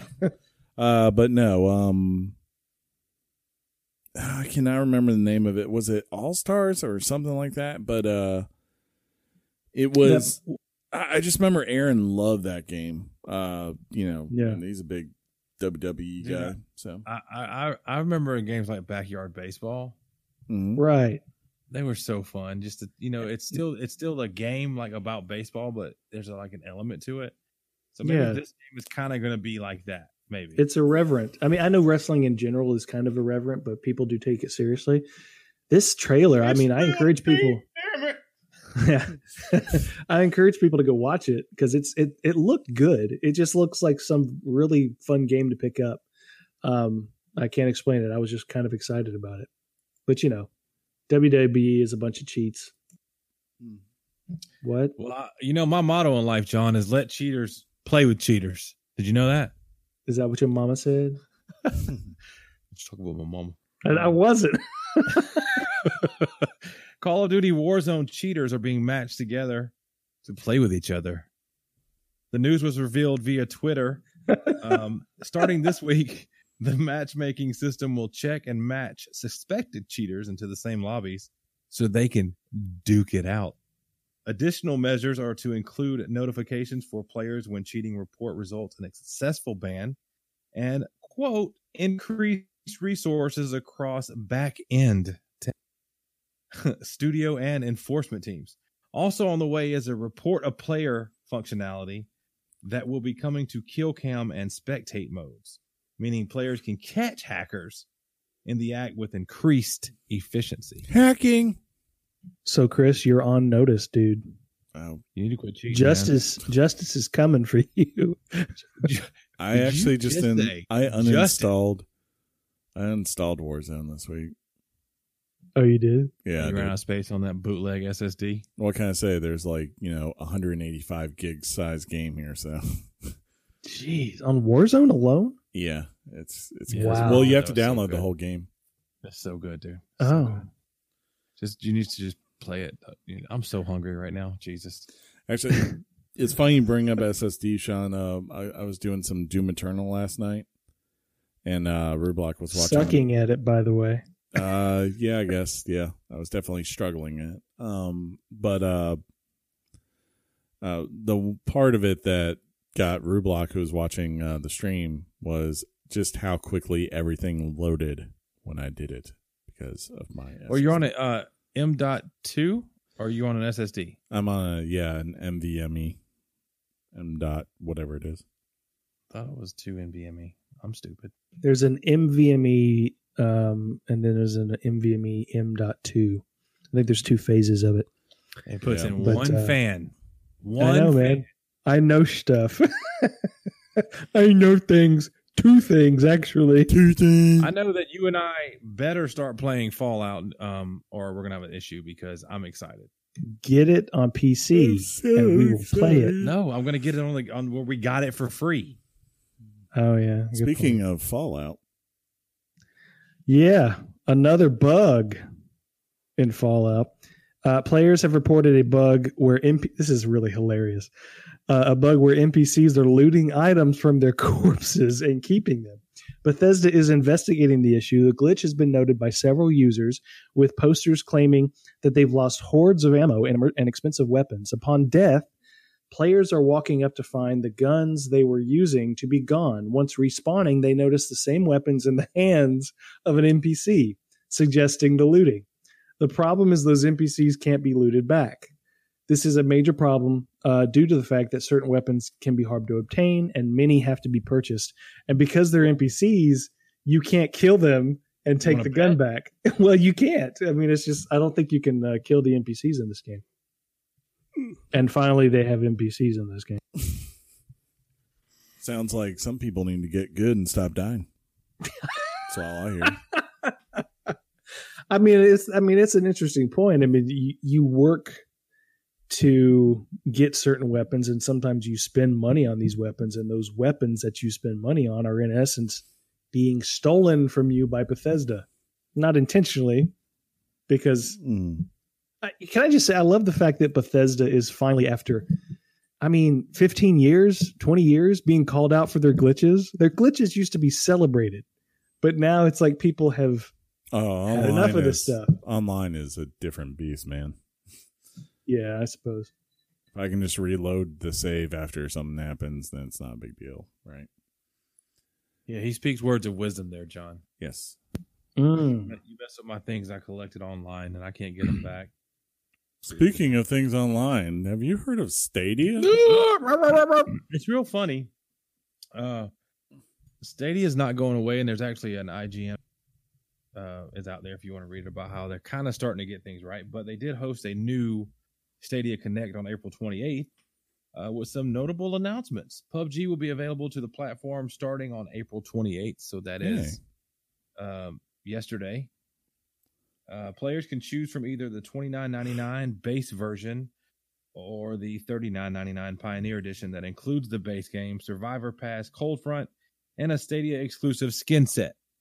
Oh boy. Uh, Stadia Pro members will get the Pioneer Edition for free starting on uh, yesterday. Stadia will also be getting Jedi Falling Fallen Order this fall. Other notable games include, but are not limited to, Crayta, first on Stadia and free with Stadia Pro. Get Packed, Get back. first on Stadia, uh, available yesterday. Wave Break, first on Stadia. Embr, first on Stadia and PC with early access May 21st. John's favorite game of all time, Zombie Army 4 Dead War, available free with Stadia Pro on May 1st. Octopath Traveler, available yesterday. Mhm. And Rock of Ages 3 will be available in June.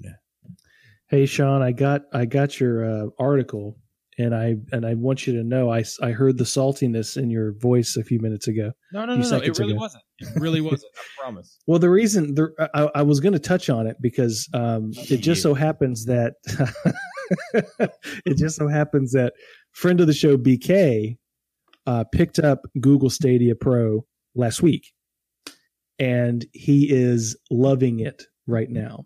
Yeah, I saw he that. is he is experiencing zero issues with it. He will say, as as many have confirmed on many reviews, that the uh, controller is a bit on the cheap side. Mhm. That, that that there's a flimsiness to it, like you can break it in your hands if you really wanted to. But um, he is really loving the experience. He's experienced uh, zero lag. He's consistent at 4K 60 frames per second as advertised. Hmm. Um, and Does his he have unlimited internet though? That well I, I i didn't get to that question i was gonna i was just gonna ask him to keep me informed on bandwidth at the end of a month Yeah. to see how to see how it was doing but um his uh he is loving and this is this is uh, a personal victory of mine um he is loving assassin's creed odyssey Hmm. He's game. absolutely loving it um, so he's really happy with his purchase. Um, and you know with with the purchase of google stadia because he's had a nintendo switch primarily for the longest time he'll be able to maybe come on the show and talk about more games if he wanted to. So that's good. So he's really digging the platform and which which alludes to the article you you sent me today that that talked about the improvements that have been made since launch. Um, so I think that I think that Google Stadia is here to stay, and it's only going to get better. So Time you're on shot. notice, PlayStation. Yeah. John, before we get to this next one, uh, is it fair to let Chris read the last news announcement of his career? Hmm. You know, since he's rolling the dice and leaving this flagship podcast of all podcasts. I see what you did. F Chris. Dang. Finally this week. Finally this week. Roll the dice. Dice has announced that the last update to Star Wars Battlefront 2 will arrive on April 29th and is called Battle of Scarif. Uh, EA has also confirmed that Dice will release a new Battlefield game in 2021. DICE has confirmed that the general support for Battlefront 2 will continue with, quote, servers, in game challenges, uh, recurring events such as Double XP, and game support will carry the broad or this broad and rich Star Wars gaming experience into the future. The future. The future. Uh, the team at DICE is working on the standalone Battlefield 5 update releasing this summer and continuing their work on delivering community games, while the studio's vision for Star Wars Battlefront 2 is now complete with this week's The Battle Scarif update. The servers, in game challenges, recurring events, and game support will continue as the game lives on with players and the community. We're looking forward to hearing player stories for both games for years to come. Yay. Yay! Yay, Battlefront. Yay. Yay! Yay. So, uh, I don't, I don't have anything on. But, uh, you guys want to wrap this up? For you, never, Oh, Oh, oh. Never. To the wild side with me. Never. Raw dog. Raw dog it. raw dog it. All right. We better wrap it up just to be oh, safe, though.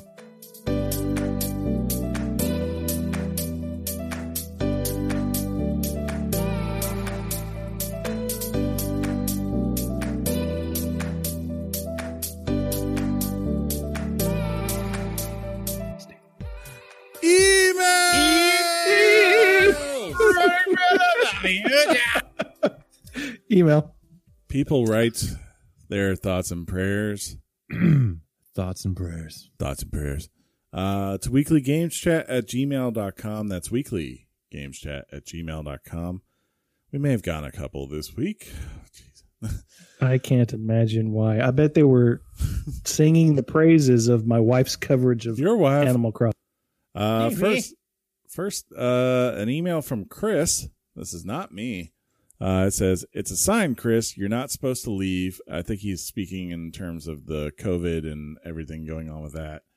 Uh, and then he just says, but for real, thanks for all the great shows and enjoy your free time. Uh, thank you, Chris. Me. Wait, what? Uh, F your freedom. F it.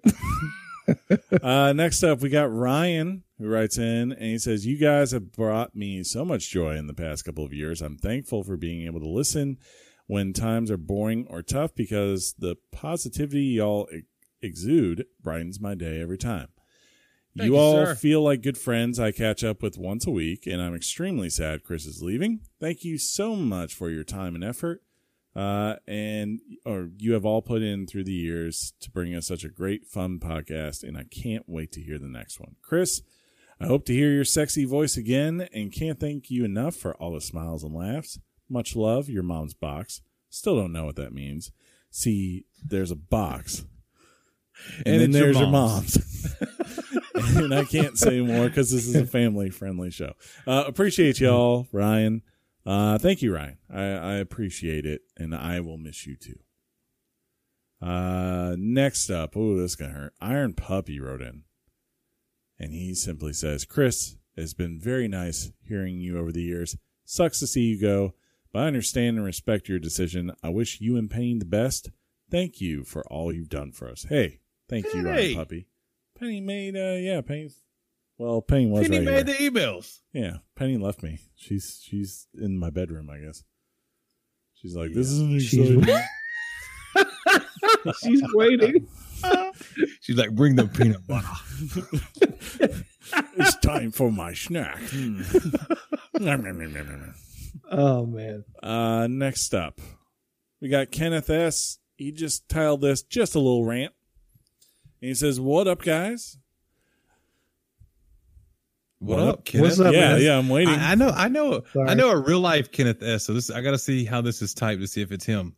Okay. Uh, I've been meaning to email y'all for the past few weeks, but the world just ended. So there's that.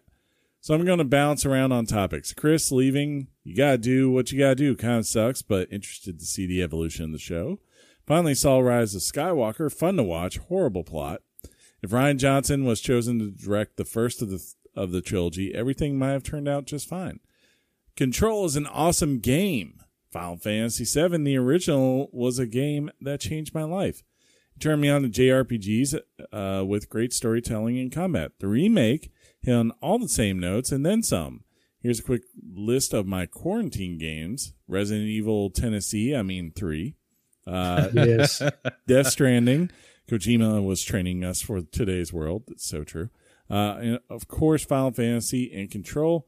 Oh, when I started playing Horizon Zero Dawn, I'm sure when Sean finally plays it, he will say the graphics are kind of dated and the HDR could be better. No, the graphics are. Oh, Oh. Uh, and then he says, John, unions. That's all he said there. Uh, thanks, guys, for reading my rant. Chris, you will be missed until episode 300. Uh, I, I want to give you a shout out, or I want to give a shout out to my dad. If it wasn't for him not wrapping it up and going thug life in my mom's box, uh, I wouldn't be here to him on. That's pretty good. that's fantastic. I was not ready for you to read that. That is fantastic. Oh my god, sorry, I lost it. That was a gut buster. Good job. Uh, next up, we got Judd. He oh, says, and he says, first off, he, he says, Uh-oh. first off, F you. Won the actual F. Damn it. He said, I'm not happy about this decision of yours. And to think you didn't even consult me, a complete stranger, you are selfish. But you've also built an amazing community over the past couple of years, uh, something you should feel proud of. Uh, I will miss hearing that sweet voice of yours, but mostly I'll miss Sean and John making fun of you with "It makes sense" and doesn't surprise me. We're um still going to make fun of him behind his back on the podcast. It makes sense. These are these, these are facts. We Doesn't will These are record facts. it as well, Hey. so maybe it won't be behind his back, but it's there. guys, it doesn't surprise me. Uh, anyways, good will luck with whatever you do next. Probably drinking beer and playing NBA 2K. Those are pretty good productions. Uh, you have an a lot of unnecessary gaming knowledge. Don't let it go to waste. Your mom's box. Oh no, wait. He said your mom's Xbox. Ah, ah see what he did. I there? like what you did there. Yeah. Yeah. Yeah, sir. Next up, Matt says, I really wanted to post on the Facebook page and see how long it was it would take to this was right on the podcast. Just years from now, like, wait a minute. Remember that guy? 20 years. It's like you guys even moved on. It's it's completely different three people. it's an Australian podcast. they talk about cricket and rugby. um, but anyways, he said he wanted to post this on the Facebook page to see how long it was until it was right on the podcast, but figure I should send an email to send Chris off in style. Best of luck and future endeavors. Looking forward to upcoming cameos. Two questions. Are you still planning to stream? And will you be back for the eventual 250th episode special game on Matt? Um, No. oh, okay. Well, no.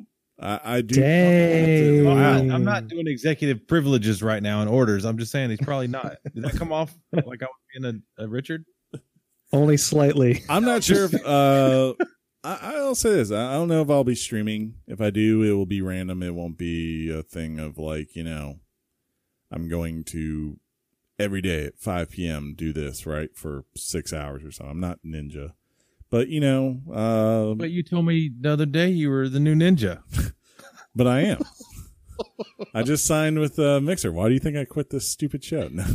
No. Exactly. Millionaire. Uh, as far as the 250th episode uh, special, it's up to those guys. If they want to do something and they want to give me a call, we'll see. Yeah, no yeah, for sure, man. Chris is he's a obviously the the most integral piece of the 250 episodes. So we're we're gonna definitely leave some stuff open, Yeah. kind of like your mom's box. Uh, Michael Scott, who Chris leaving us 10 times sadder. This is from Amini G, who's uh, very prevalent on our Discord. First of all, I hope everything is well with you all. Any updates on what quarantine games you're playing? Any? any Uh, I'm playing Get Up Off the Floor because I'm an old man and my back now hurts. That's funny. Oh, jeez. So I, I've been I've been playing a lot of I'm still playing a lot of Resident Evil three, um, playing Division two, um, pretty much daily. And what was I? d- Oh, and I've gone back to Days Gone because I never finished it, and I'm enjoying the ride. And then you're gonna. Pun intended. I uh I need to hook up my systems. I haven't played games in about three weeks. But then on May 8th, you're dropping it all down, right? And you're going straight into Red Dead, right? You know, it, it's it's becoming unavoidable. Um, John, yes, it, oh, there's. Think about how many other Games Pass games that are out there you haven't played, John. One of those is Red Dead. You know what I'm saying? yeah, you're right, Sean. You're right. Yeah. F Red Dead 2, man. I'm going to come kick in your door and give you hugs after I've gone to the grocery store for four hours if you don't play this game. Uh, That's a threat. think of my wife and kids. I, I'll tell them to get out of the house when I do it. Think of Burgess. I'm Just to hug him the most. uh, but then he says after this, he says, Frick, man, that the last episode really put me into a roller coaster. Read the description and thought, no way we are getting a fourth member. That sounds nice. It was running through my head that maybe Josh will no longer be a friend of the show, and I sort of got excited. Then suddenly Chris says the next episode is his last. Dun dun dun. Oof, that hit out of nowhere. I respect your decision completely, though, and it actually reminded me a lot of Michael leaving the office. At the end of the day, it does hurt. You guys were the three musketeers, Chris, John, and Sean. Uh, sounded so well together. I'm D'Artagnan. so confident in that. uh, either way, I'm happy that I got to listen to you for as long as now, and I can't wait to have you back for Cyberpunk and maybe more. One thing you must do, unless you've already did it, is What's he doing? He's about to cry. shall not pass. Yeah. I saw him reach for the, I didn't know what he was reaching for. And it was obviously the effects button, which Yes. Yeah. Hey, With- can you capture that so I can use it and John and I can use it future like I could stuff? probably do that. Yeah, definitely. We want we want that we want that as a legacy uh, soundbite. I'll just Yes. record a whole mixtape of Gandalf quotes for you to to use. you just randomly drop in through your episodes. You're Yes, like you don't I'm even down. like play them during the episode. Sean just puts in post production. He's like, yeah, this seems like a place. This fits here. Uh, you mentioned taking out the uh, weekly games chat from Chris, but if you become a weekly games chat official streamer, that would be awesome. Remember, though, you don't need to be playing the biggest games. Play what you want. The reason we watch is seeing you have fun and being funny on the stream, and the best way to do that is playing what you enjoy. Literally stream whatever's in your backlog, and we will love it, dude. Uh, I remember the first But email. Oh, what'd you say? I was gonna say, but you're terrible at reading chat. Yeah, I know. I'm just you're really not. You you you kept up with it pretty Yeah, good, man. yeah. Just messing around. Uh, I remember the first email you read out on uh, out loud on the show. You put your input and understanding really made me feel good at a time. I was not feeling the best. Thank you for that. For one last time to you, Chris. Game on. Hey, game on to you, MNEG, and to Game John. J- John and Sean. He didn't do Sean John. He did John Sean and messed me up. You guys are still freaking great. I can't wait to see what you guys will do together. Game on your mom's box.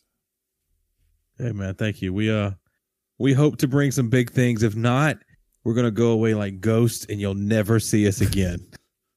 We're I'll gonna just- rock you. A couple over. weeks from I'll We like are. notice Little And- country girl. I'll notice in like three months there hasn't been a new episode and I'll just pop in here and be like, So I think I think they're done. Um not sure what happened. But uh Oh, that's fantastic. shut it down. uh next up, Dave in Northern Virginia, a long time emailer here. He says uh Long time, fair time. he, he titled this I Hate Goodbyes. And he says, Dear Chris, John, and Sean, a couple weeks ago I was on a run listening to the MP- NPR episode with Chris and John, and I thought about writing you guys. Here's what I would have said. That's so. That was when I um I was out. Yeah, yeah, you're out. yeah, Um, and it became NPR Weekly Chat. he he said this is what he would have said at the time, fellas. After the NPR episode I just heard, I realized one of the primary reasons I still love this show, uh, or love the show that is Weekly Games Chat, is you each bring your own gifts and personalities to the table, and the connection between you is what makes it so special. Your camaraderie Right. is genuine, uh, probably due to your pre-existing friendships, and there's uh, each guy. Chris, you have the uncanny, ah, uncanny, ah, still can't say it. Uncanny Cannabis. ability. Yeah. All right. Uh, uncanny ability to see the numbers, the analytical side of issues or topics, your character impersonations, uh, stat recalls, and name drops are the stuff of legend. John, your philosophical mind's big picture perspective is always thought provoking and measured. Uh, in some ways, you are an equalizer, but you do so with grace and poise. Sean, your comedic interjections are on point. I've snorted drinks more than once hearing you scream, Nine! Uh, and you, like the other two Richards, always have your unique take on things. I love that you guys can be on opposite ends of the discussion spectrum, yet have a completely civil discussion. A lot of folks could benefit from hearing your example. In short, fellows, you are, or I'm sorry, your little trifecta is quite unique. That having that having been said, I still love hearing the show when one of you is missing. I won't even say it's just not the same. It's different, no better or worse, just different. Uh, with this episode, for example, I definitely missed hearing Sean's input on the topic at hand, but it's not like Chris and John were completely bad hosts without Sean. Again, different. I say all that in response to comments you guys make when one of you is missing. You often say, This is totally NPR. Man, this sucks without so and so. Nah, it's still great. Anywho, fellas, just thought I'd make an observation uh, about why I'm drawn to this podcast and why I think it's great. Even when one of you is gone, I'm kind or I feel like I'm buds with you three, and I like each of you for very different reasons. Keep up the good work. So that was what he was saying about our NPR Yeah, that, that's super awesome, man. And and uh, we are going to do our best to, to carry this thing on. Yeah, and and I'll, I'll say it a million times. You know, losing someone like Chris with his knowledge and everything is going to be a very tough shoe to fill. And do we even try to put on those shoes, or do we just do what we do best? We'll have to figure all that out. Mhm. But uh, well said, sir, and thank you so much for that email. So then he says, "Okay, so that's why I would have said." Oh. Uh, yeah. You thought it was done. Uh, and, and then I heard last week's stupid episode where Chris decided to abandon ship. Guys, I've had this thing in the back of my mind since I started listening to you, Richards, a few years ago. We're all close in age. There's possibility I can enjoy weekly games chat until I'm an old man. Then, of course, reality sets in, and I know that all good things must come to an end. So I've known all along that the likelihood of this happening was slim. Uh, well, here we are. Change, a new season. I have zero doubt that John and Sean will kill it without Chris, but again, it will be different. Just know, Chris, that you're going to leave a massive gaping hole when you pull it out. Yes, I always do. Uh, no, seriously. You're gonna totally mess up our pocket, dude. We're gonna know Uh, was I there. like a good gape. I like a good gape. no, seriously, I'm really going to miss hearing you each week. I actually got a lump in my throat when you said you were leaving. Yep, I'm a grown man. no, we've never met in person. but you guys have become part of my weekly routine, and I really do appreciate the time and effort that you take putting into make this show every week. Chris, you've been a huge part of making weekly games chat great, and uh, and the impact of you living will be felt deeply in the loins of all your listeners. I know that you need to uh, take a step back and withdraw into the cave of alcoholism. Oh man, you have no idea. Uh, but should you ever decide to come back, I can speak for myself and say uh, we would welcome you back with open arms. Heck, maybe you just need some time off or perhaps a change in the show's routine so that the art dudes don't feel uh, burned out. I don't know. Uh, maybe the topic each week doesn't have to be a different game. What about things like is Outer Wilds better than Outer Worlds? Or God of War 3 years later? Or top 10 villains in video games?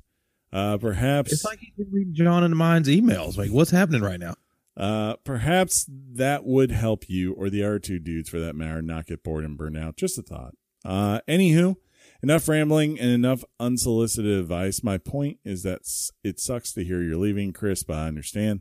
Thanks a ton for everything you've done for Weekly Games Chat and for giving me something to look forward to each week over the past several years. I sincerely wish you all the best and look forward to the day you come back, even if it's just as a friend of the show. And should I ever be passing through Georgia in the future, I'll reach out and see if we can all meet up so I can buy you a beer or 12. Ooh, 12. Uh, in the meantime, game on with your mom's box. What? Uh, your parasocial friend, Dave in Northern Virginia. That was very nice. Dave, great email, dude. I appreciate. Yeah, you heard what I said before. I thought you were done. Yeah. For the record, Dave, I'm always uh, willing to come back if uh, if these guys have a check that clears the bank. So you know that's that's really what matters. It's gonna be a thousand per hour, guys. Just just want you to know that. Should probably save up.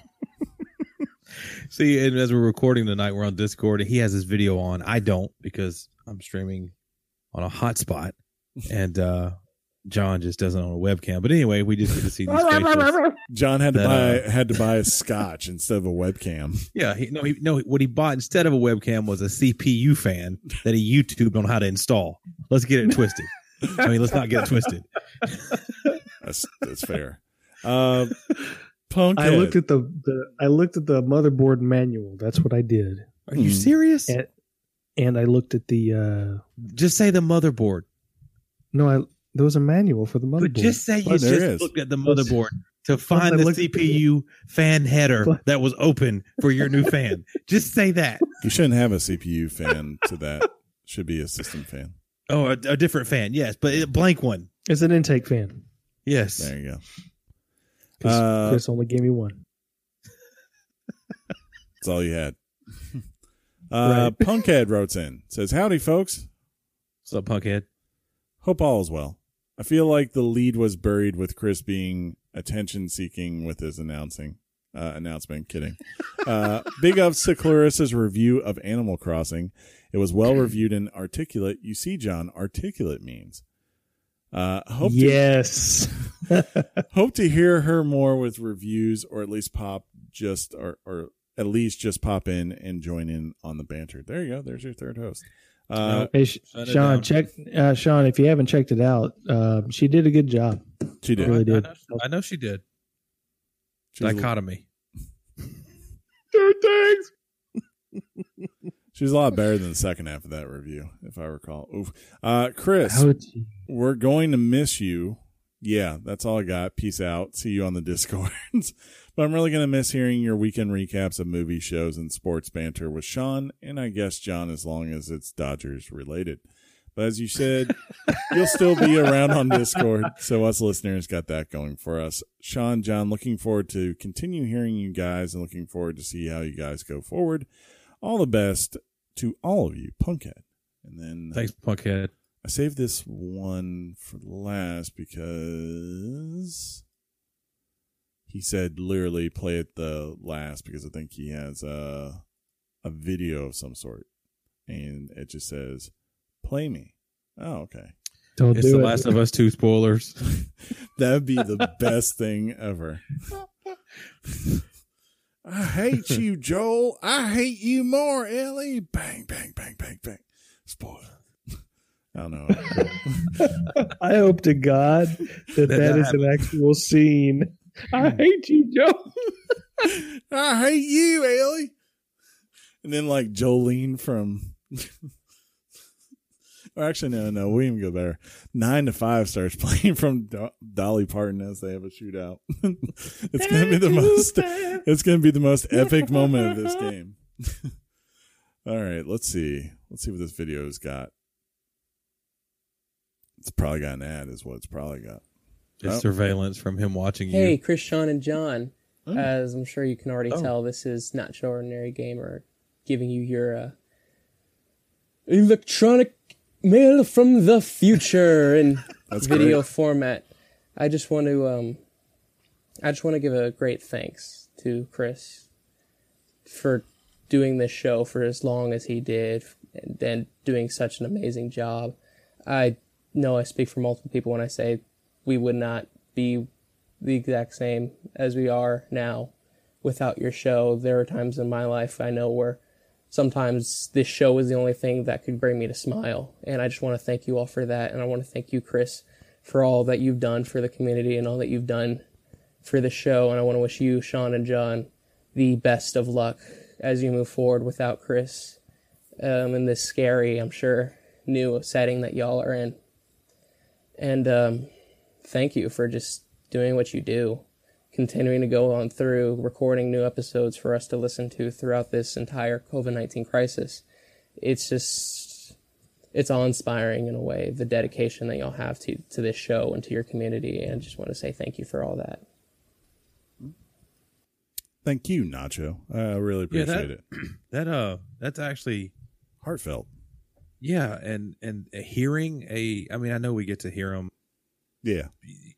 but like actually hearing that, I don't know, dude. I, that just fueled everything I needed in me to go on for as long as I possibly can, even more than I already wanted to.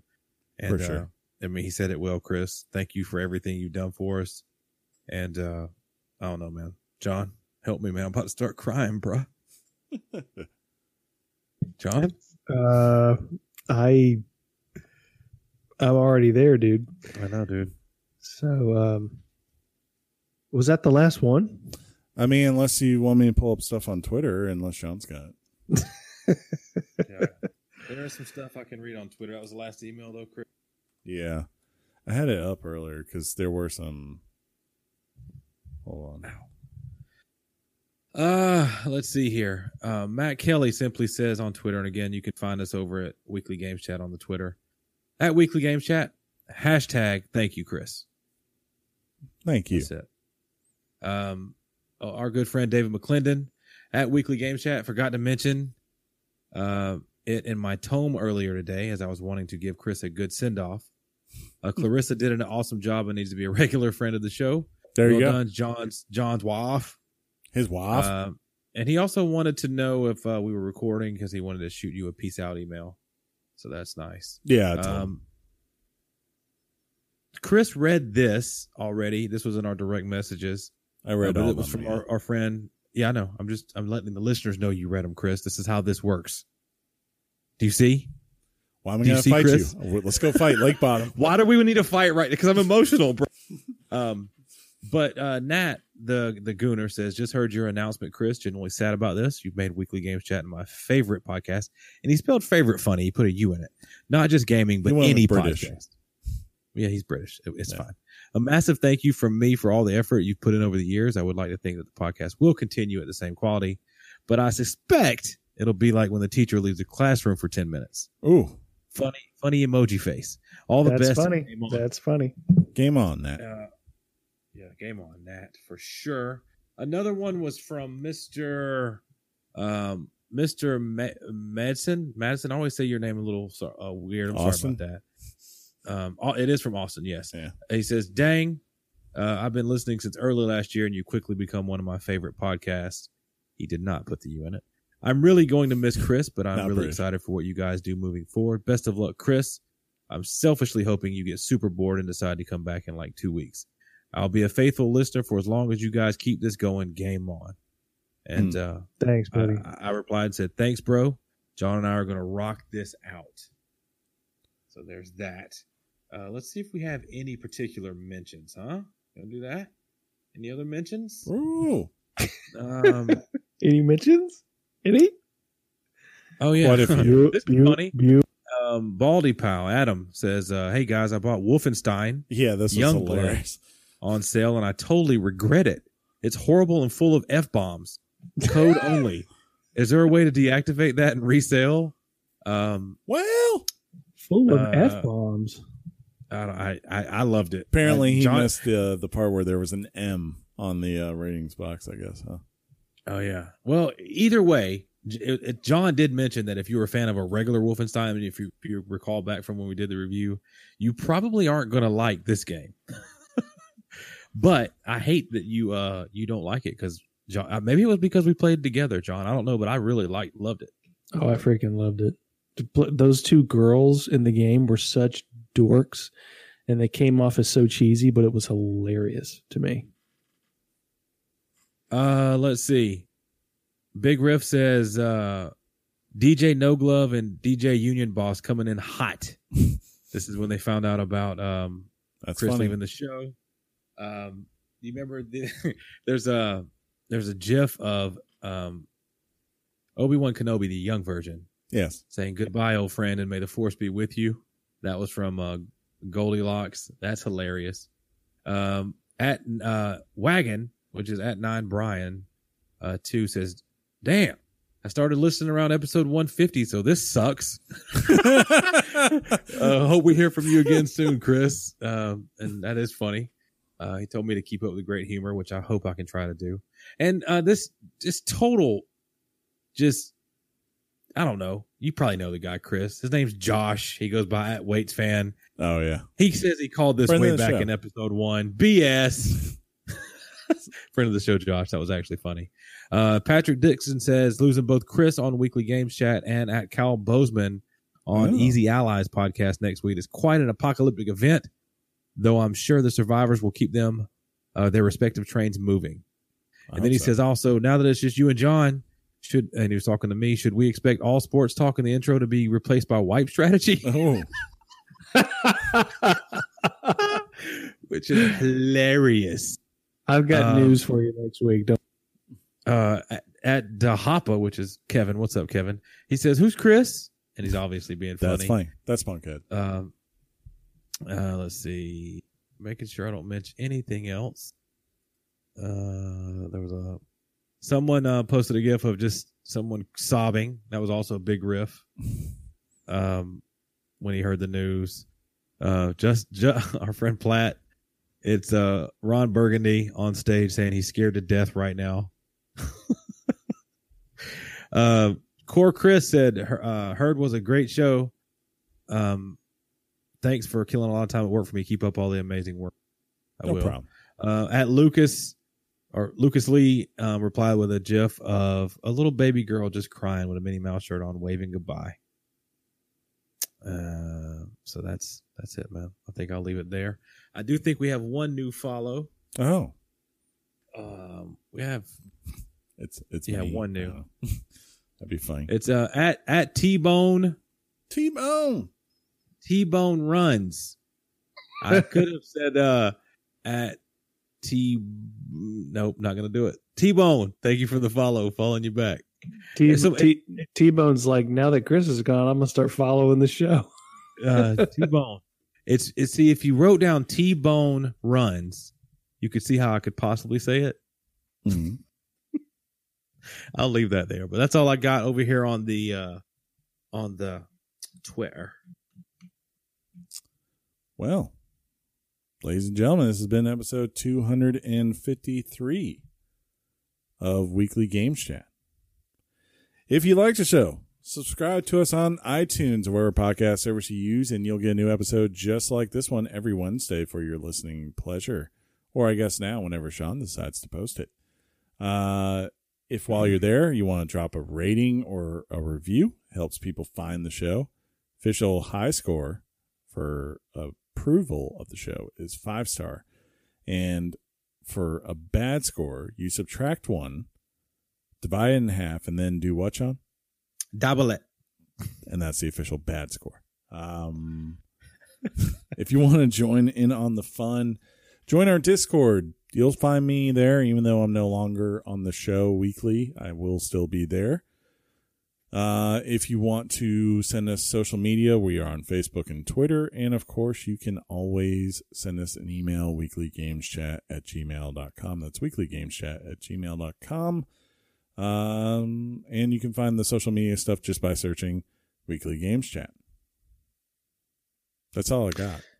So so Chris, um, I have something to share. Oh, I I um, I think I had a couple of drinks tonight because I needed it. you're gonna and you're gonna play Red Dead now. Yes, but I would like to, from the bottom of my heart, tell you, you should have left hundred episodes ago. I know, I know. I should have. I almost but did. um, in all seriousness, uh, putting that aside, putting that snarkiness aside, um, it's it's gonna it's gonna be very strange without you here. Um, I'm going to miss my friend, um, a friend that I am so often at odds with, and I'd like to share uh, with our community how ironic I think my friendship with, is with Chris because we have a passion for politics. We Mhm. disagree on politics. We have a passion for movies. We disagree about movies a lot. We have a passion for video games. We disagree a lot about video games. We have so many passions of the same of the same topic, but we come from different ideas about those topics and I think that's what makes you so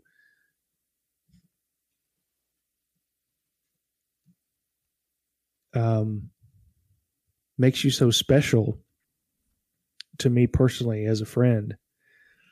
Um, you're my validation to the world that people can love each other Hmm. who come from different perspectives on life. Um, and I say this with uh, with tears in my eyes. Mhm. We've got great things to to give this show. We've got a lot more for this show, but um, we're gonna miss you so much, and you are welcome any time you want. Just to say hi, you can just pop in and chime in for all I care. Well, you guys recording. Thank you, Hey guys. thank you, Chris, for everything you've done for this show. Ah, it's been thank you. amazing. You are welcome and uh, is appreciated. I'm uh I'm laughing because I don't have any of that with you, Chris. Me and you just go in the back and like look at your D, and I'm like, look at my D. Yeah. look at your D, and we're then- like, hey, we like the same music, we like the same politics, we like the we disagree Oh, on that's games. We disagree on games sometimes. You didn't like yeah Red Dead.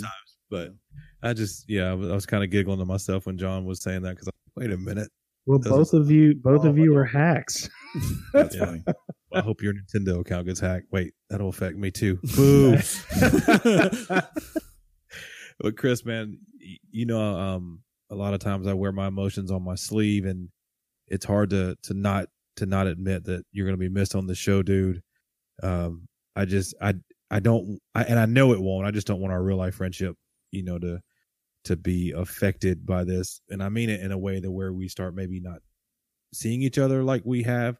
you know, when you meet up on a Monday or Tuesday night to record, you look forward to a dinner and it's, it's like our time to touch base on things. And Yeah. we keep in touch through work IMs and stuff, but I just, we got to make a promise. None of that's going to change. I, and I know it won't, but I just want to say it. And again, I want to thank you for everything. It's going to be very weird knowing that the way this podcast started with was with you and Chris, and now um and, and the two guests of the show have to kind of take the reins and, and see what we can do with it. And it's going to be so weird. Um, that and it's just different. That's I mean, it was said well, and I hope we make you guys proud. I hope we make you proud. And uh, you know, don't be a Unsubscribing as we speak. What? Wait. Thumbs down, one star, unsubscribe. if you saw a Nice. review tomorrow, you guys. these two guys Too suck. political. It's too political. Sean jokes too much. Sean's a rep- oh, uh, oh, sorry.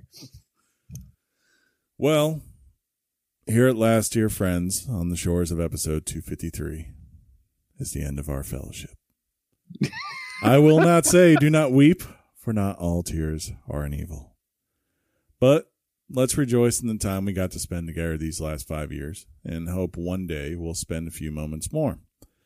I've gotten to know, uh, enjoy getting to know each of you, and I want to give a few shout outs here. Uh, thank you to Iron Puppy for sending so many emails since we started the segment back in 2016. You always kept our inbox full. Thank you, Andrew, for pushing us and then setting up our Discord.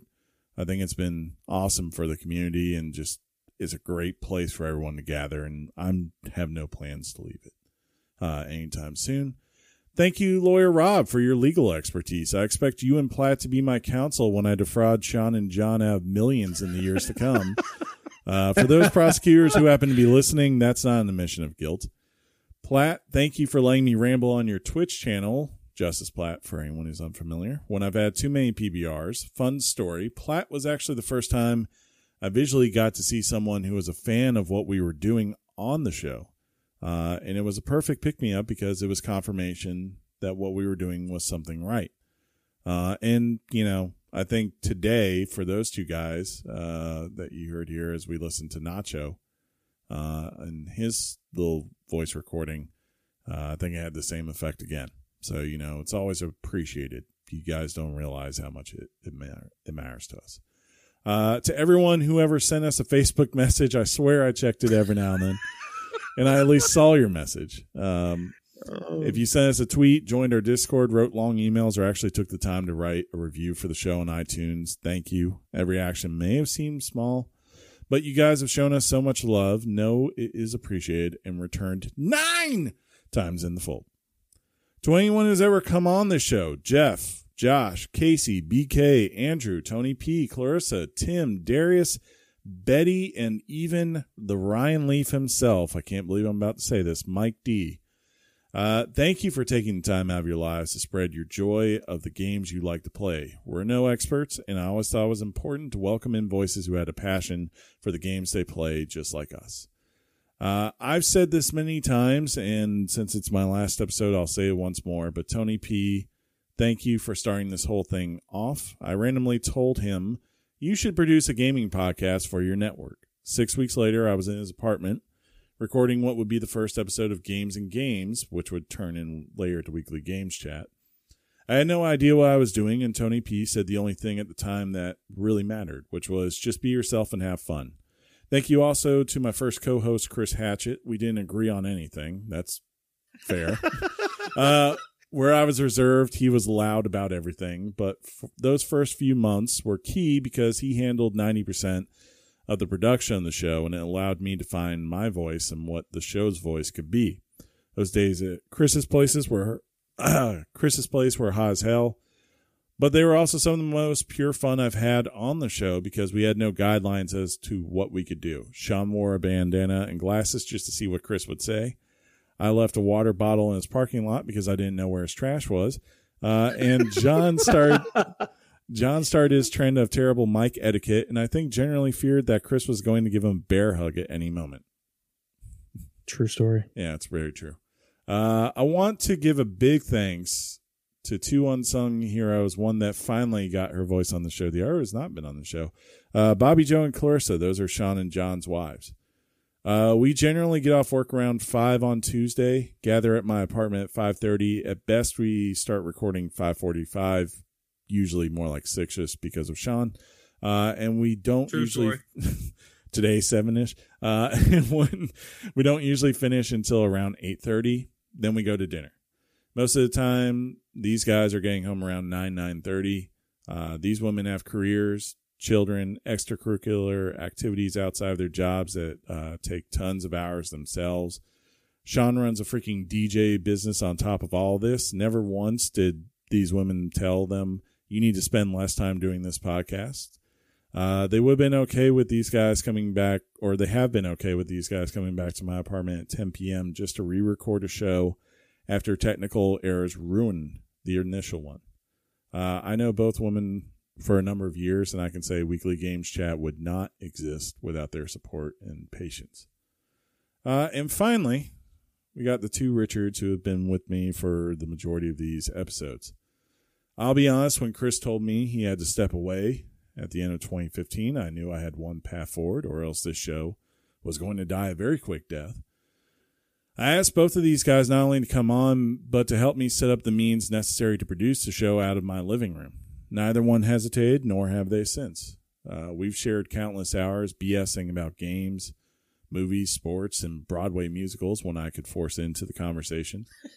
Uh, never once was there an argument or disagreement where we did not find a solution, and for that going on for five years between three people is a rare thing. Uh, Sean, your emotion and joy about everything is something that I envy. Uh, where I always analyze, you remind me it's okay to just love some, uh, something because you love it. If you ever, if everyone had your positive cheer ability, we'd have grounds to tackle any obstacle. Roll Tide. Roll Tide, buddy. John, folks say you and I are like lost brothers. They call us adversaries.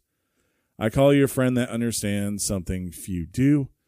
There is a great benefit in sharing disagreeing opinions with one another without judgment. It makes you open to ideas you may have not considered, and in turn makes you a better person. I love that you challenge me, and if I bring a bottle of Sailor Jerry, you'll never win a debate. But most people, most people think I'll miss doing this show. Uh, and honestly, while there is a part of me that will always look back on these episodes with fondness, fondness, it's actually the companionship with both of you I'll miss most. Younger listeners may not yet understand, but as you grow older, it becomes harder and harder to see your friends. The focus of our lives changes over time, uh, and as a result, so do our relationships. But for five years, I got to see two of my best friends one day a week for an extended period of time to talk about something all three of us loved games. And then we'd argue where to go eat because Sean doesn't like Chick fil A and freaking eating chicken off a bone. And John always wants Chipotle or some crap. Uh, but honestly, though, that's what I feared losing the most. And regardless of what the future brings, I'm thankful for the time we've had. Uh, my friends, you bow to no one. so that's it. Um, as the Tenth Doctor famously said at the end, I don't want to go, but like the actor that played him, I realize it's time. Uh, until I see you Richards again, I will simply say, game on, Sean. Game on, buddy. Game on, John. Game the F on, Chris and Sean. Game on, Johnny Bear. You shall not pass! Your mom's boss. Uh, peace out, everybody. Thug life. Bye bye.